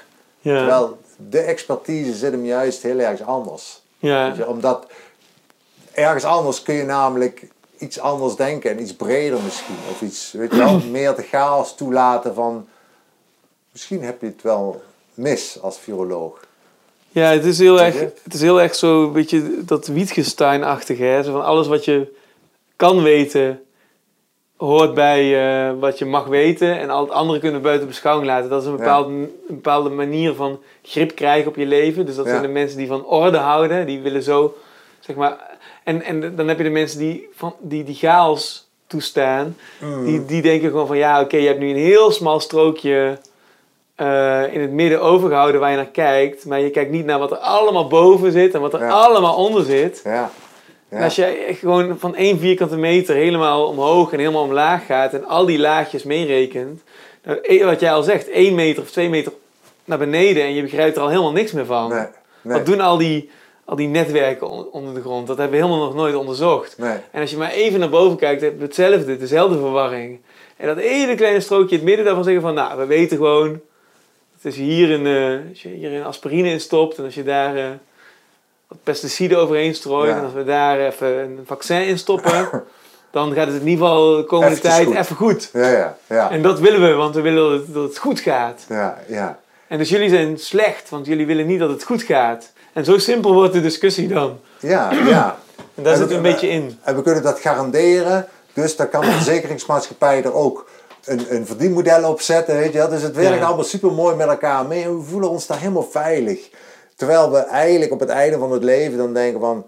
Wat voor leven was het eigenlijk? is dit alles wat dan tot de grafenis gedraaid? Ik heb gemerkt in al die, in die ontwikkelingslanden... en ik ben in de meest, meest bizarre conflictgebieden uh, geweest. Ik, ik, kan me herinneren, in Oost, in Oost-Congo kwam het echt bij mij. Dat ik dacht van... Sta je daar met de poten in, in de modder en... Uh, tussen, de, tussen de rebellen en... Het was eigenlijk het was gewoon afzien. Er was niks te eten, muggen om me heen. Ik stond daar in het water, in de, in de bush bush met mensen die ik niet verstond. En het was niet fijn. En dat je denkt van, hoe, hoe ben ik hier terechtgekomen? Waarom vind ik dit nou leuk? Weet je wel? Ben ik gek of zo? En dan kom je terug. Dus het is een hele vervelende situatie. Hè? En je komt terug en je verromantiseert. Dat wordt een avontuur. Weet je? Ik heb een avontuur beleefd in Congo. Ik was daar, het was oorlog en ik heb daar een leuke tijd gehad ook als ik achteraf kijk, want het is allemaal redelijk goed gegaan. En dat is de paradox ook van avontuur of romantiek. Op het moment zelf is het gewoon kloten, weet je, afzien. Maar uiteindelijk kun je wel op het, op het einde kun je zeggen van, man, ik heb het meegemaakt. Dit was een avontuur, dit heeft mij gemaakt, dit heeft mij gevormd. Maar het zijn altijd momenten van, van oncomfort, weet je wel. Van niet, geen luxe, geen... Eventjes buiten je comfortzone gaan. Ja. En dat is... Heel veel mensen zeggen vaak tegen mij... Oh, je hebt zo'n mooi avontuurlijk leven. En denk van, weet je wel wat je zegt? Wat, wat is avontuur voor jou? Dat is een verromantiseerd beeld van, weet je wel... De Marlboro Man uh, die daar uh, op zijn paard uh, door de Wilde Westen redt. Terwijl, nou, dat we veel meer, wat ik daarmee wil zeggen, is dat we eigenlijk veel meer op, op, op zoek moeten gaan naar dat ongemak. Want dat ongemak is nou net juist wat wij als, waar wij als mensen zo goed in kunnen zijn, om dat te kunnen omzetten in iets innovatiefs. Weet je wel, dat is inspiratie, dat is. Uh, ja. Dat, heb ik wel geleerd. Dat, uh, dat, en ik, ik wil op het einde van mijn leven gewoon ook in ieder geval kunnen zeggen van man, dit was een, dit was een, dit was een weg. Dat was cool. Ik heb veel gedaan, veel meegemaakt, veel ellende ook. Maar daardoor is er dit en dat gekomen. Er zijn allemaal dingen. Ik heb het leven niet stil laten staan. Het is geen referentiekader geweest, weet je wel. Het was pure chaos, maar man, dit... weet je? Ja. Dat, dat, en dat mis ik wel eens bij mensen die zozeer naar veiligheid, zekerheid, paracetamol van 9 tot 5 werken. Dat is, weet je wel, want ik heb een hypotheek en dat is wel belangrijk dat ik het over zes jaar ook nog heb. Mijn kinderen, kleinkinderen, allemaal die dingen komen erbij. Terwijl je gewoon vergeet mens te zijn en vrij te zijn en, en de wereld in te kijken van hoe dat die eigenlijk is en hoe, hoe ga ik daarmee om. Eh, en je, je komt in zo'n. En dat heeft te maken met, met het willen gewoon. Ik wil geen gezeik hebben, ik wil, geen, ik wil veilig, ik wil zeker zijn. Maar de vraag is of je dat dan ook echt bent. Weet je wel, want je bent geen mens. Een mens moet gewoon vrij zijn, moet gewoon zeker, of weet je wel, moet, moet gewoon ook een bepaalde verantwoordelijkheid hebben. En die verantwoordelijkheid die heb ik. Weet je, dat is het. En, en dat is dat kleine niveau waarop je heel veel kunt doen in de rest van de wereld, zeg maar. Ja. Van bovenaf kun je die crisis niet oplossen, maar van onder kan ik hem echt oplossen. Daar ben ik van overtuigd dat. We, hebben heel vaak de vraag van. Ja, maar er komt zoveel op ons toe, klimaat, corona. Dit wil ik oplossen. En als klein individu wil ik dat grote probleem oplossen. En dan zet je eigenlijk al alles op slot. Terwijl je het van onderuit zo gemakkelijk eigenlijk lokaal kunt oplossen. Weet je wel? En, en misschien inspireer ik mijn vrouw of mijn kind daarmee. Met, met mijn gedachten. Of mijn buurvrouw, weet je wel? Maar dat is een, een vele. En, en daardoor ontstaan samenwerkingen. Daardoor ontstaan communities, weet je wel. En vanuit daar kun je de rest van de wereld gaan beïnvloeden of inspireren, we het zo zeggen. En daarmee bereik je zoveel meer, want dat komt echt vanuit, weet je wel, het baseert zich gewoon op een fundament wat holistisch samen, samenkomt met, weet je wel, waar het eigenlijk vandaan moet komen. Het kan nooit van bovenuit komen, want dan is het niet meer holistisch. Dan is het gewoon... Hol. Ja, dit is papier. En op papier staat, uh, teken ik een, een, appelboom en dan groeit een banaan in. ja. Want dat kan namelijk op papier. Weet je wel, het kan vanuit dat globale perspectief. De, terwijl, je, terwijl je dit vertelt, is er eigenlijk iets heel grappigs gaande in mijn hoofd. uh, want, want ik ben hier naartoe gekomen vanuit Berlijn en ik zit nu in... Uh, uh, Saxe-Anhalt. Ja, echt, echt, eigenlijk, eigenlijk dus heb ik de chaos toegelaten. Hè, door ja. eigenlijk uh, ja. naar, de, naar, de, naar, de, naar de rand, naar de jungle te gaan. Hè, of de, ja. naar het bos te gaan. Hè. En uh, alleen ik heb met het, met het strenge Duitse systeem een ticket gekocht waar, waar ik, waarop staat, dan moet je in de trein terugzitten. En, en ik ben me bewust geworden van het feit dat we die tijd overschreden hebben. En dus zit ik na te denken en in mijn hoofd zit ik dus eigenlijk al, merk ik van, van oeh, wat ga, ik, wat ga ik nou doen als ik dadelijk word aangesproken door een conducteur en ik krijg mezelf niet goed uitgedrukt. En snap je? Dus, dus, dus, en het gebeurt gewoon tijdens het gesprek. Hè? Ik ben gewoon met vol bewustzijn naar je aan het luisteren. En tegelijkertijd ben ik ook een scenario aan het uitdokteren voor, voor die. Dat is gewoon zeg maar. Dat zijn synchrone processen, snap je? Ja. En tegelijkertijd besef ik me, terwijl ik dat aan het doen ben, dat ik luister naar jouw verhaal over hoe, hoe we dat zouden kunnen, kunnen doen, over hoe we die chaos zouden kunnen toelaten eh, in relatie tot die, die orde. Tegelijkertijd ben ik aan het uitdokteren hoe ik moet omgaan met mijn eigen chaos in relatie tot die Duitse orde van een treinkaartje kopen. En terwijl ik dat doe, bedenk ik me dat dat ook, hoe dat weer met elkaar te maken heeft. En dan ja. denk ik van, dit is die angst. Die angst wordt mij dus nu, snap je, ik ben niet zo'n bang persoon, maar ik ben toch bang dat ik dadelijk gecontroleerd word en een boete krijg. Ja. En dat, op die manier druppelt die angst op een soort van dagelijks niveau ons leven binnen, snap je? Ik ben niet een echt, een, ik, Ja. ik ben eerder, Ja. ik zit eerder, dus ik ben met jou gewoon een, ik, ga, ik kom je tegen op een demonstratie, daar gaan we dan een gesprek over hebben, daarom ben ik eigenlijk eerder naïef en roekeloos dan bang. Ik durf overal over te praten, dat associeer ik niet eens met angst, snap je? Ik, Mm. Dat is gewoon voor mij een tweede natuur, Hmm. mijn eerste natuur. Maar dan zo'n kaartje, vind ik dan weer, daar ben ik dan weer bang voor. Want dan ben ik bang dat ik iets doe wat niet mag en dat ik daarvoor. Snap je? Maar daar Ja. zitten heel veel momenten in zo'n dag waar je constant dat gevoel krijgt van: mag ik dit wel doen? Mag ik dat wel doen? Hoort, hoort dit zo?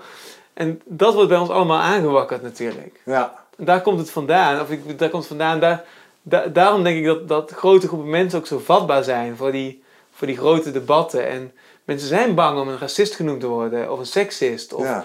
Ja. of, of vrouwenvriendelijk te zijn. En mensen zijn bang om gezien te worden als iemand die, die niet goed is voor het milieu. En mensen zijn bang voor een reputatie. Mensen zijn bang om, om, eh, om niet om, om corona te krijgen, maar om gezien te worden als iemand die tegen de oplossing is. Ja, ja, ja. ja, en dat zit op die manier, zoals ik nu bang ben voor dat kaartje, zit dat in je lichaam, denk ik.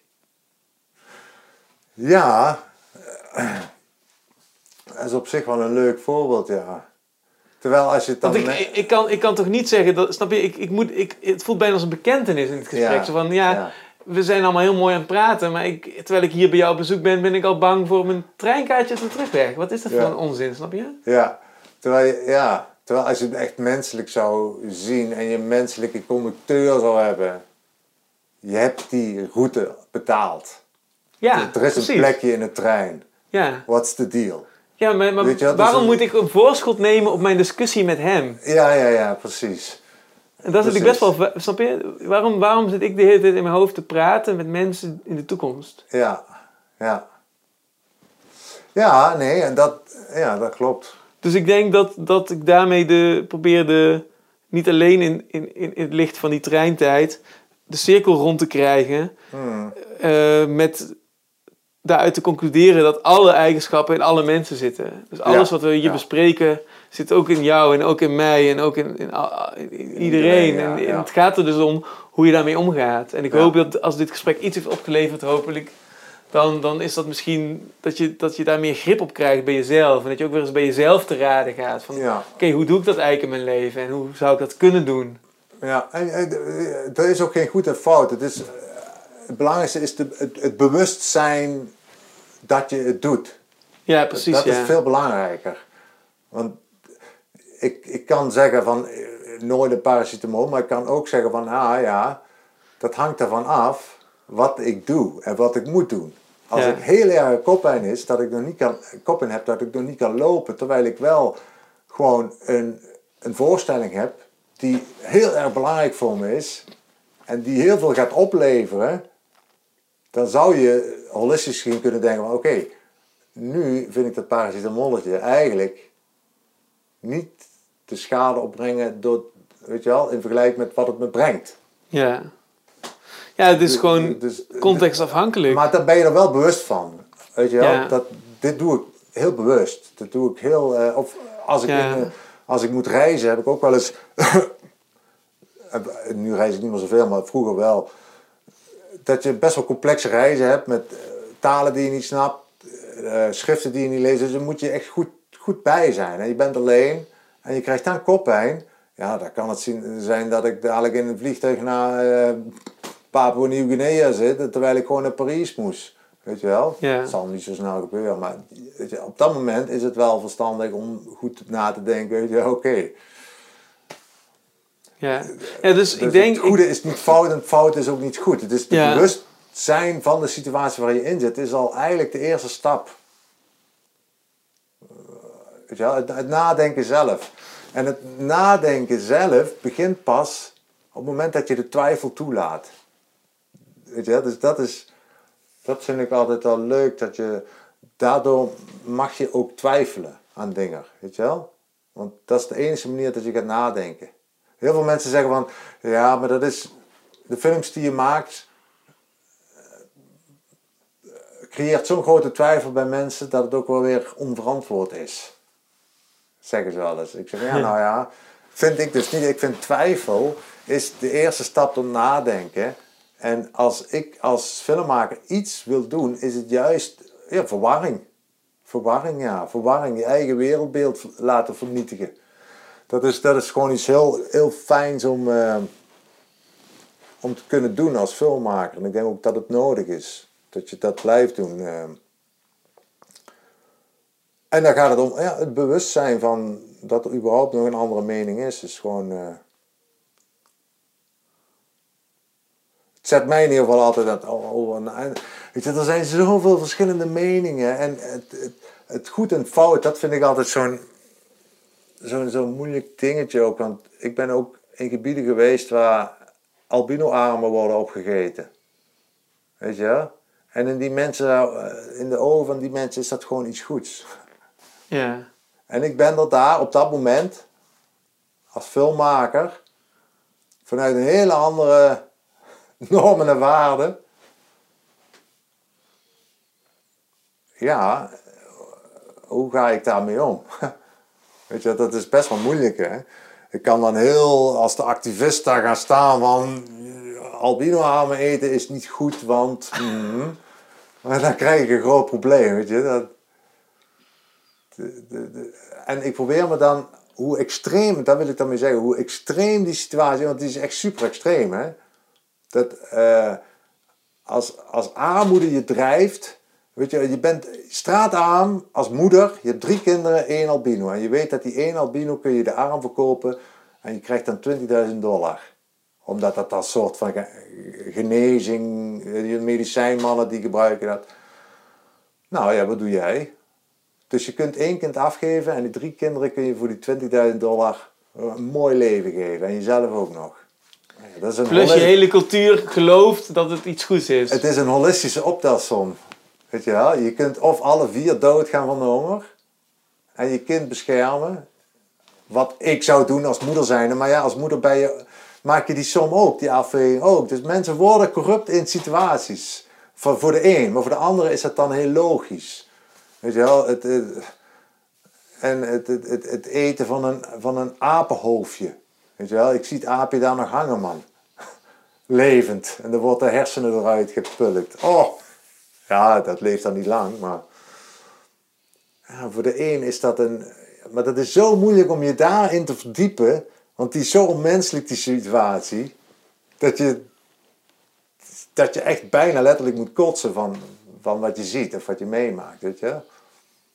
Maar dan toch is het nog altijd interessant om niet meteen zo van, dat mag niet. Ja. En dat je dat ook beseft. Kijk, de natuur is gewoon... Tot een vogeltje smijt eh, het gehandicapt vogeltje ook uit het nest. Het kan het gewoon niet gebruiken, weet je wel. En het laat het sterven onderaan het nest. een jong vogeltje, dat is, dat is pikkelhard.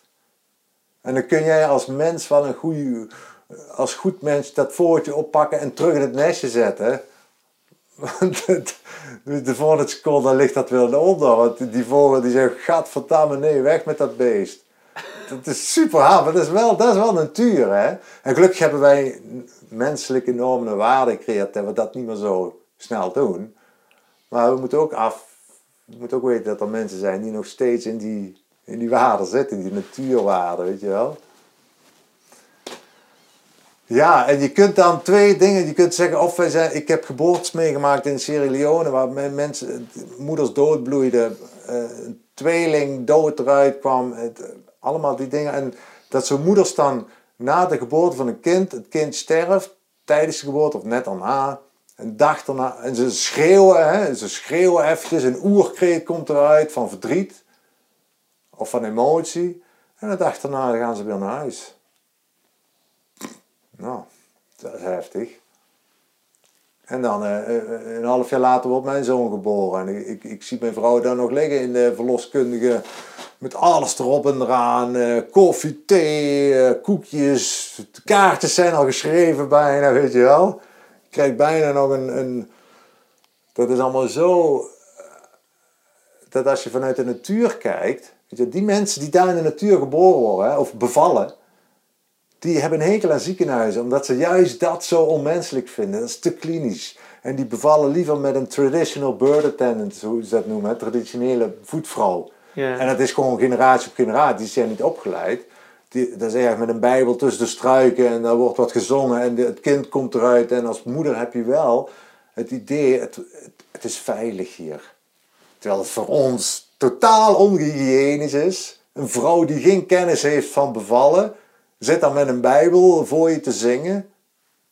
Weet je dus er zijn zoveel verschillende definities van goed en fout. En, en niks is goed en niks is fout. Het is, eh, maar het bewustzijn van dat er andere dingen zijn is wel fijn natuurlijk. Of ook belangrijk. Maar het gaat, ja, het, eh, dat proberen we natuurlijk met dat globalistisch denken. Dat we iedereen je moet zo denken hoe dat het precies daar op papier staat. En dat kunnen we op alles kopiëren. Dat is, dat is natuurlijk levensgevaarlijk. Dat is je, terwijl ik wel geloof in het soort van globalistisch denken, maar niet, niet van bovenuit. Weet je wel? Het zou meer van nog die traditionele voetvrouw kunnen blijven laten werken. Maar wel ergens. Dat is een moeilijk concept hoor, maar ja, je, je, geeft, je geeft nu nog even wat beelden om, uh, om over na te denken. Ja, dat is een uh, hele interessante gedachte zo, van wat is goed en wat is fout. maar door dat globale denken, daardoor vertel ik dat volgens mij, door dat globale denken, en dat is wel wat je nu ziet, is die, die samenleving, die, die squeeze zich zeg maar bij elkaar, dat moet door een trechtervorming of zoiets. En waardoor we nu in een tijd zitten dat het goede fout is en het foute goed is of zoiets. Ja. De dingen zijn volledig omgedraaid. En dat zie je in alles. Je ziet ook in het politieke landschap, wat ik jou eerder ook al zei. Ik ben, ik ben progressief links. Ik heb Femke Halsma gestemd. En als ik nu nog vanuit datzelfde ideaal van tien jaar geleden, links, progressief, idealistisch, eigenlijk exact dat wat ik op dit moment nog steeds ben, zou moeten stemmen, zou ik hartstikke recht stemmen. Ja. Dus de wereld is wel heel erg verschoven en het goede is, nee, ik zeg niet of het goed fout is geworden, maar weet links is rechts geworden, rechts is links geworden, boven is onder, onder is boven. En terwijl wij wel gewoon blindelings, omdat we heel weinig nadenken, mee zijn gegaan in die stroom. En ik hoor heel veel mensen zeggen, ja, ik was ook links, maar ik ben nu hartstikke rechts geworden. Dan denk ik van, hè, dat, dat, dat vind ik wel raar. Ehm, nou ja, is niet raar, maar het zou voor mij raar zijn. Ik ben nog steeds. Ik denk dat dat, dat een manier is om dus uitdrukking te geven aan hetzelfde. Dus dat Ja, ja. gevoel, het is hetzelfde, maar gewoon anders gearticuleerd, zou ja, ik zeggen. Ja, ja, En ehm, ja, dus het is heel grappig hoe dat, hoe dat werkt. Ja, ik zat terwijl, terwijl je net aan het, eh, aan het praten was over, ehm, over Afrika en jouw ervaringen. Toen, eh, terwijl je aan het vertellen was, toen eh, moest ik ineens denken aan die laatste scène van, van Apocalypse Now met kolonel Koorts, die dan zo'n lange monoloog heeft, waarin hij zo zijn, zijn, zijn, zijn twisted, weirde wereldfantasie visie geeft Mhm. of zo. Het, het vrije, echt autonome denken. En ik dacht, ik dacht van, oh ja, dit is eigenlijk wel... Ik was bijna als een soort theatermaker ook aan het nadenken over de dramaturgie van dit gesprek. En ik dacht van... En ik zit eigenlijk met die klok van die, van die trein zit ik nog steeds in mijn hoofd. Van oké, ik zit even te denken van hoe ronden we dit gesprek mooi af. Terwijl dat wel samenvattend gevoel geeft aan de luisteraar. Dus ik was eigenlijk ook een beetje aan het regisseren. En toen Ja. dacht ik, dit is eigenlijk een mooi moment. Want je was Ja. eigenlijk een soort van... Ja, een soort van eigenlijk allerlei hele morbide beelden achter elkaar aan het zetten. En tegelijkertijd gaven die uitdrukkingen hele grote vragen. En in mijn fantasie zag ik dus ook dat ik hier in die boomhut van jou ben, midden in de natuur. Dus ik ben in jouw autonome domein. En jij bent nu in het diepe gedeelte van jouw denken aan het schrapen naar de laatste Mm. restjes van, van die gekte. Van hoe, wat nou die chaos is en hoe die waarden binnenste buiten keren en ondersteboven staan. En toen dacht ik van, dat was ik een heel, heel idioot moment. Ik moest ineens aan zomergasten denken. Ik moest denken aan, want ik, ik was vroeger een groot liefhebber van het programma. En ik ben eigenlijk zoals jij nu beschrijft hoe, hoe, hoe ik mezelf altijd zie als een... Ja, ik zie mezelf ook als een progressief, ruimdenkend kunstenaar. Iemand die daarvan houdt. En de zomergasten is het ideale programma. Want daar mag iemand drie uur praten, ongebreideld. Hè? Maar, maar met de jaren vind ik het een steeds flauwer programma. Omdat je eigenlijk steeds beter ziet dat het gewoon een doodgerepeteerd programma is. Het is, Ja. het is eigenlijk precies die monocultuur... eh, ook op het gesprek. Dus Ja. in de publieke omroep mag niet iemand drie uur praten. Dan moet een, een gespreksconcept overheen worden gelegd. Je moet 25 afspraken hebben met iemand die jou begeleidt om die Ja, ja. fragmenten schoon te praten. En dan ga je zeg maar, dat, die drie uur tv maken. En dat gesprek is helemaal, helemaal vast van de morfine die in dat, in dat gesprek is gespoten. Zeg maar.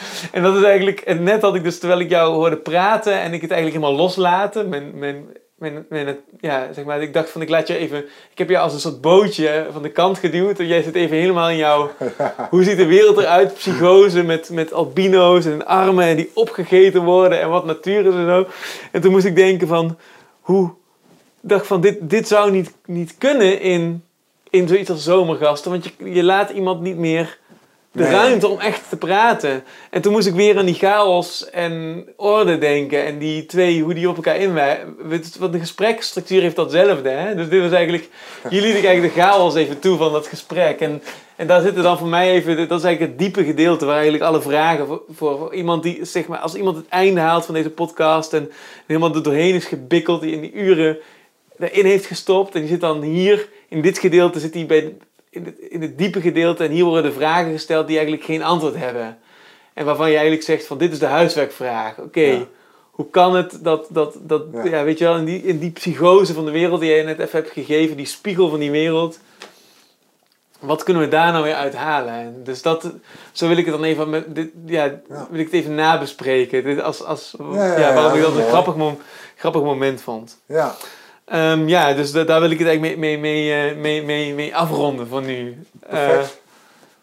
ja, dit, zijn, dit, zijn, dit is de huiswerkvraag. Ja. hoe moeten we hier nou weer naar kijken? ja, ja, precies. Ja, ik wil je heel erg bedanken voor jouw tijd en energie en, en, en jouw unieke manier van al deze eh, dingen kijken. En ik raad ook luisteraars aan om absoluut de documentaire over de boeren te kijken. Ik heb hem eh, dan gisteren gezien. Ik vond het een fascinerende documentaire die inderdaad heel scherp dat debat, eh, ja, die dat debat heel goed op scherp stelt. Hmm. En waar eigenlijk al die vragen ook weer samengebald in zitten. Hmm, ja, Dus eh, Ja. dat is de kijktip. Nou, en leuk. ja, heel erg bedankt. graag gedaan. Leuk dat je er was.